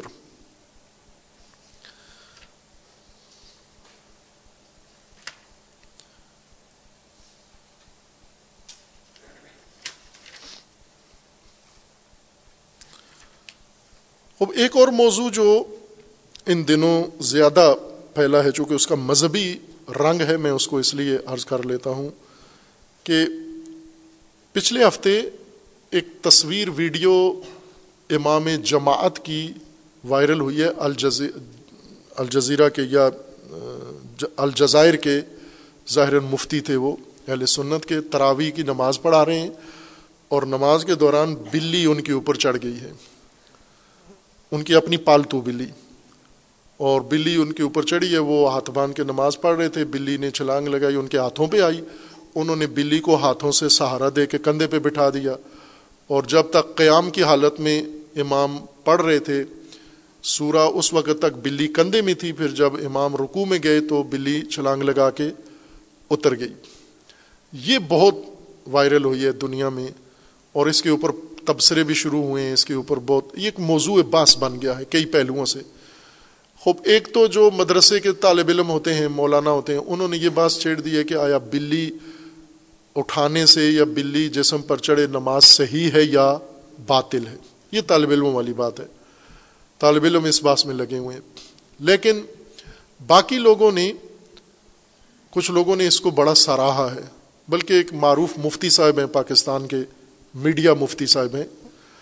وہ میڈیا مفتی صاحب نے یہاں تک کہہ دیا ہے کہ ایک بلی نے اربوں ڈالر سرمایہ کاری اسلام کو بدنام کرنے کے لیے جو کی ہوئی تھی، ایک بلی نے وہ ساری ضائع کر دی۔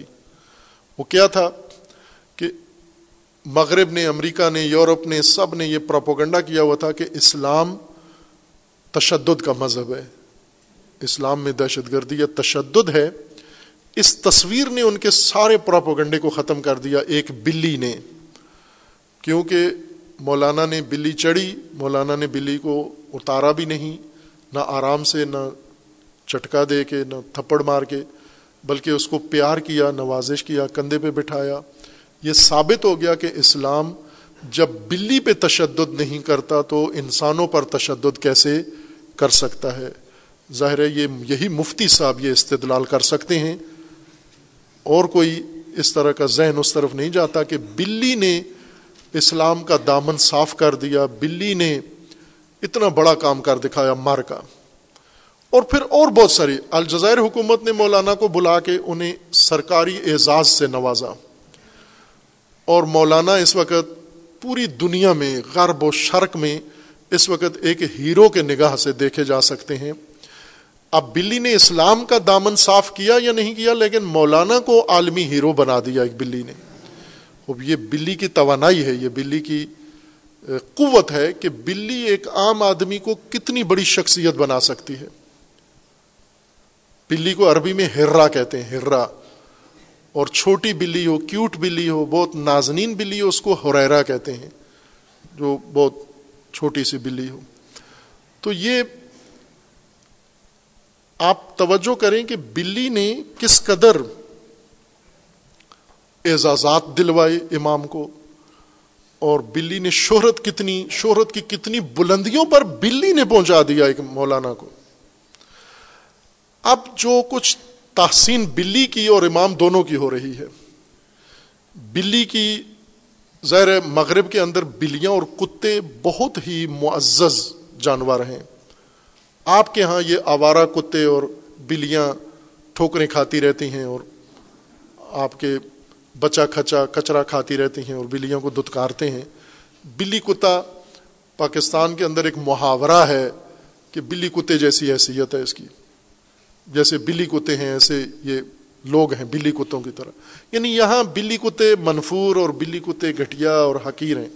لیکن یورپ میں بلی کتے انسانوں سے زیادہ حیثیت رکھتے ہیں۔ اشرف المخلوقات بلی اور کتے ہیں وہاں پر۔ اور ہے ایسا۔ میں خود ایک سفر میں، تبلیغی سفر میں، وہاں کے کلچر سے تو آشنا نہیں تھا۔ لفٹ میں ایک بلڈنگ سے اس کے جہاں ایک مومن رہتے تھے، ان کے گھر میں مجلس تھی، وہاں گئے۔ پھر کافی بڑی بلڈنگ تھی، شاید چودہ، پندرہ، پندرہویں طبقے پہ وہاں سے اتر رہے تھے۔ تو لفٹ میں ہم بیٹھے تو وہاں سے ایک خاتون بھی آ گئی اور اس کے پاس کتا تھا۔ وہ کتا ظاہر ہے، اس کا پالتو کتا تھا، بڑا لاڈلا قسم کا کتا تھا، اور اچھے آداب اس نے سیکھے ہوئے تھے کتے نے۔ یعنی کتا اپنی ایک طرح سے محبت سب کو پیش کرتا تھا، اس طرح کی ان کی تربیت ہے کتوں کی، کہ وہ ہر آدمی کے سامنے جاتا ہے کتا، اور ہر آدمی کے سامنے جا کر وہ اس کو آداب بجا لاتا ہے، پھر اس کو چاٹتا ہے۔ یہ کتے کی محبت ہے بندے کے ساتھ۔ اور پھر جواباً اس بندے کو محبت، آمیز سلوک کتے کے ساتھ کرنا پڑتا ہے۔ یہ مجھے علم نہیں تھا کہ یہاں کے کتے اتنے ادب اور پیار محبت والے ہیں۔ اور جواباً ان سے ہم نے بھی پیار محبت کرنا ہے۔ اب ذرا ایک مدرسے کا طالب علم ہے، ان کے نزدیک تو کتا نجس ہے، نجس العین ہے۔ یہ کتا اگر ٹچ بھی ہو گیا اور اس کا کوئی بال لباس پہ لگ گیا تو ایک مصیبت۔ اگر کتے نے چاٹ لیا تو اور بڑی مصیبت۔ میں اسی لباس میں تھا، ابا کبا کے اندر، اور وہ کتا اس نے ذرا الگ سے لباس دیکھا تو سب سے پہلے مجھے ہی محبت کرنے آیا وہ قریب اب میں نے اپنے آپ کو بچانے کی کوشش کی، سمیٹا اپنے آپ کو کسی طرح کے یہ میرے ساتھ نہ لگے۔ جس طرح ڈر کے آدمی پیچھے ہو جاتا ہے۔ یعنی یہ خوف تو نہیں تھا کاٹے گا، یہ خوف تھا کہ چاٹے گا یہ۔ وہ آیا بھی چاٹنے کے لیے تھا۔ اب میں بچنے کی کوشش کروں، وہ کتا اور آگے آئے تو اس خاتون نے محسوس کیا کہ یہ کوئی دیہاتی پینڈو قسم کا آدمی ہے، اس کو آداب، تہذیب نہیں ہے پتا تو اس نے وضاحت کی کہ آپ ڈرے نہیں، یہ کتا خطرناک نہیں ہے، آپ پیار کریں اس سے۔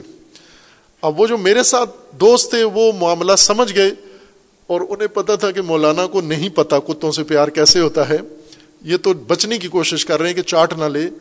تو انہوں نے میری نیابت میں انہوں نے پیار کر دیا کتے کے ساتھ۔ تو اس طرح کتا مطمئن ہو گیا اور اس عورت نے شکریہ ادا کیا کہ آپ نے میرے کتے کے ساتھ پیار کیا ہے۔ باہر کے ان کی عملی زندگی میں کتے اور بلیاں وہ جانور نہیں ہیں۔ کتے اور بلیاں بڑی نعمت ہے ان کے لیے۔ ان کی تنہائی کے ساتھی ہیں اور ان کے احساسات اور جذبات کو تسکین دینے والے ہیں۔ کتے اور بلیاں انسان سے زیادہ اہمیت رکھتے ہیں۔ یہ مبالغے کی بات نہیں کر رہا ہوں میں۔ یعنی اولاد کو وہ محروم کر دیتے ہیں۔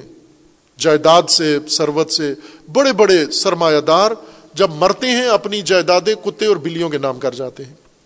اور یہ کتے اور بلیاں ان کے سنبھالنے کے لیے جو جتنے مثلا کئی لوگ رکھے ہوتے ہیں، ان کے اوپر جو خرچہ کرتے ہیں۔ ظاہر ہے، ان لوگوں کو یہ بلی بہت پسند آئی، مولانا بھی بہت پسند آئے کہ اتنی بلی کیوٹ ہے اور بلی سے زیادہ مولانا کیوٹ ہے۔ اور دونوں مہربان ایک دوسرے کے اوپر، یہ مغرب میں تو یہ اچھا پیغام لیا انہوں نے۔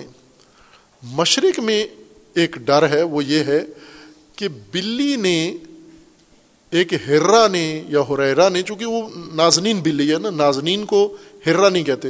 ہررا ایک طرح سے کہیں کہ بغیر ادب والا لفظ ہے ہریرا ہریرا یعنی لاڈلی بلی، پیاری بلی۔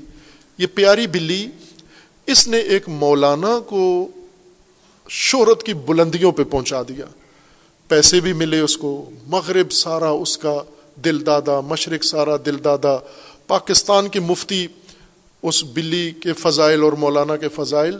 خوف یہ ہے کہ کہیں یہاں پاکستان میں بھی جو گمنام قسم کے لوگ ہیں، مولانا مفتی جن کو کوئی پہچانتا نہیں ہے اور ادھر سے میڈیا یوٹیوب موجود ہے، کہیں یہ بلی بازی شروع کر کے یہ بھی شہرت کی بلندیوں پر بلیوں کا سہارا لینا نہ شروع کر دیں۔ چونکہ انہیں پتہ ہے کہ بلیاں اتنی عظمت تک انسان کو پہنچا سکتی ہیں۔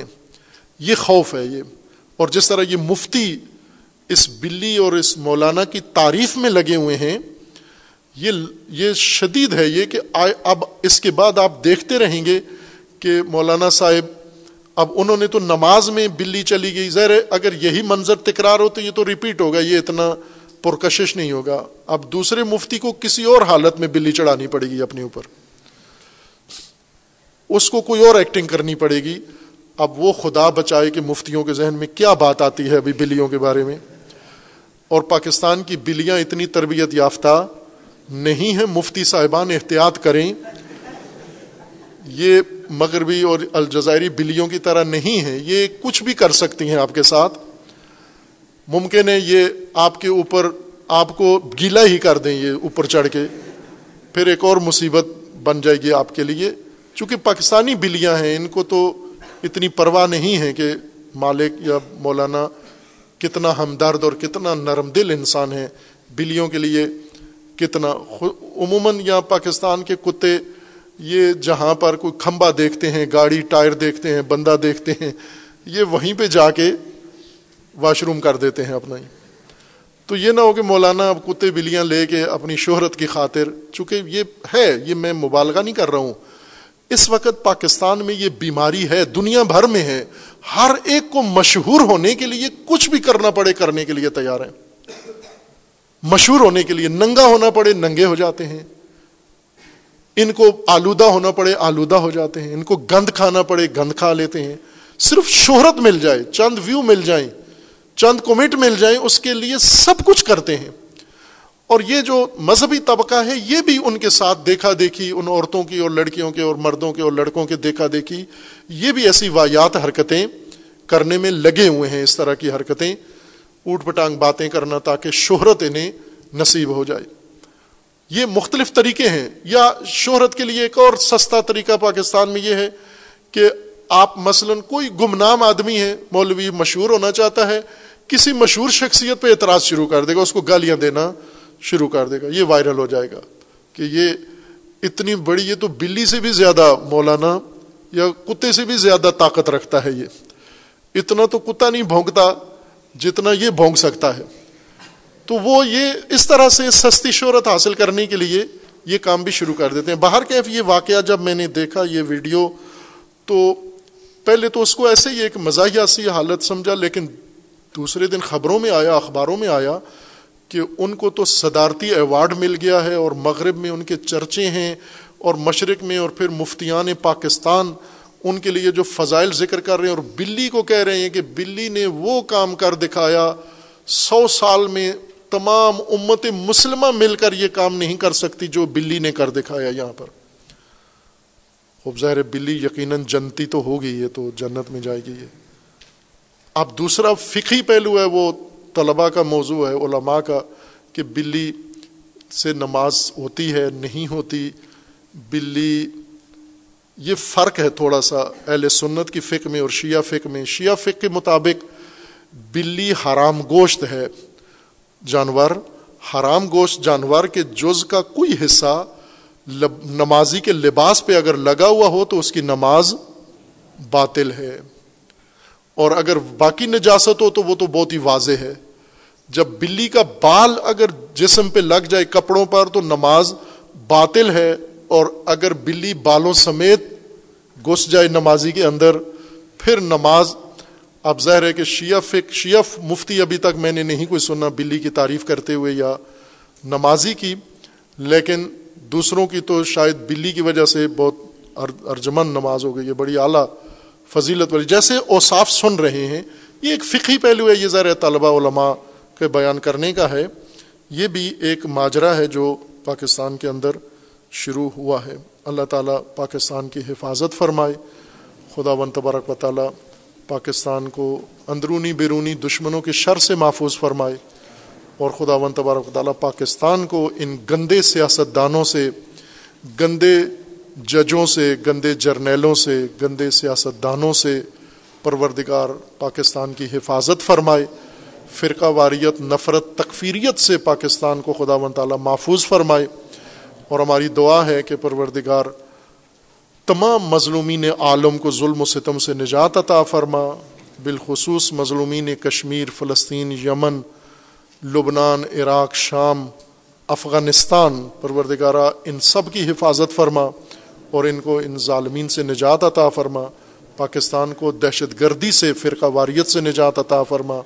ملت پاکستان کے اندر بیداری و شعور عطا فرما۔ اتحاد و وحدت عطا فرما۔ اپنے ولی حق ولی اللہ العظم جل اللہ تعالی فرج و شریف کا جلد جلد ظہور فرما، ہمیں حضرت کے عوان و انصار میں سے انہیں کی توفیق عنایت فرما۔ و صلی اللہ علیہ محمد طیبین الطاہرین۔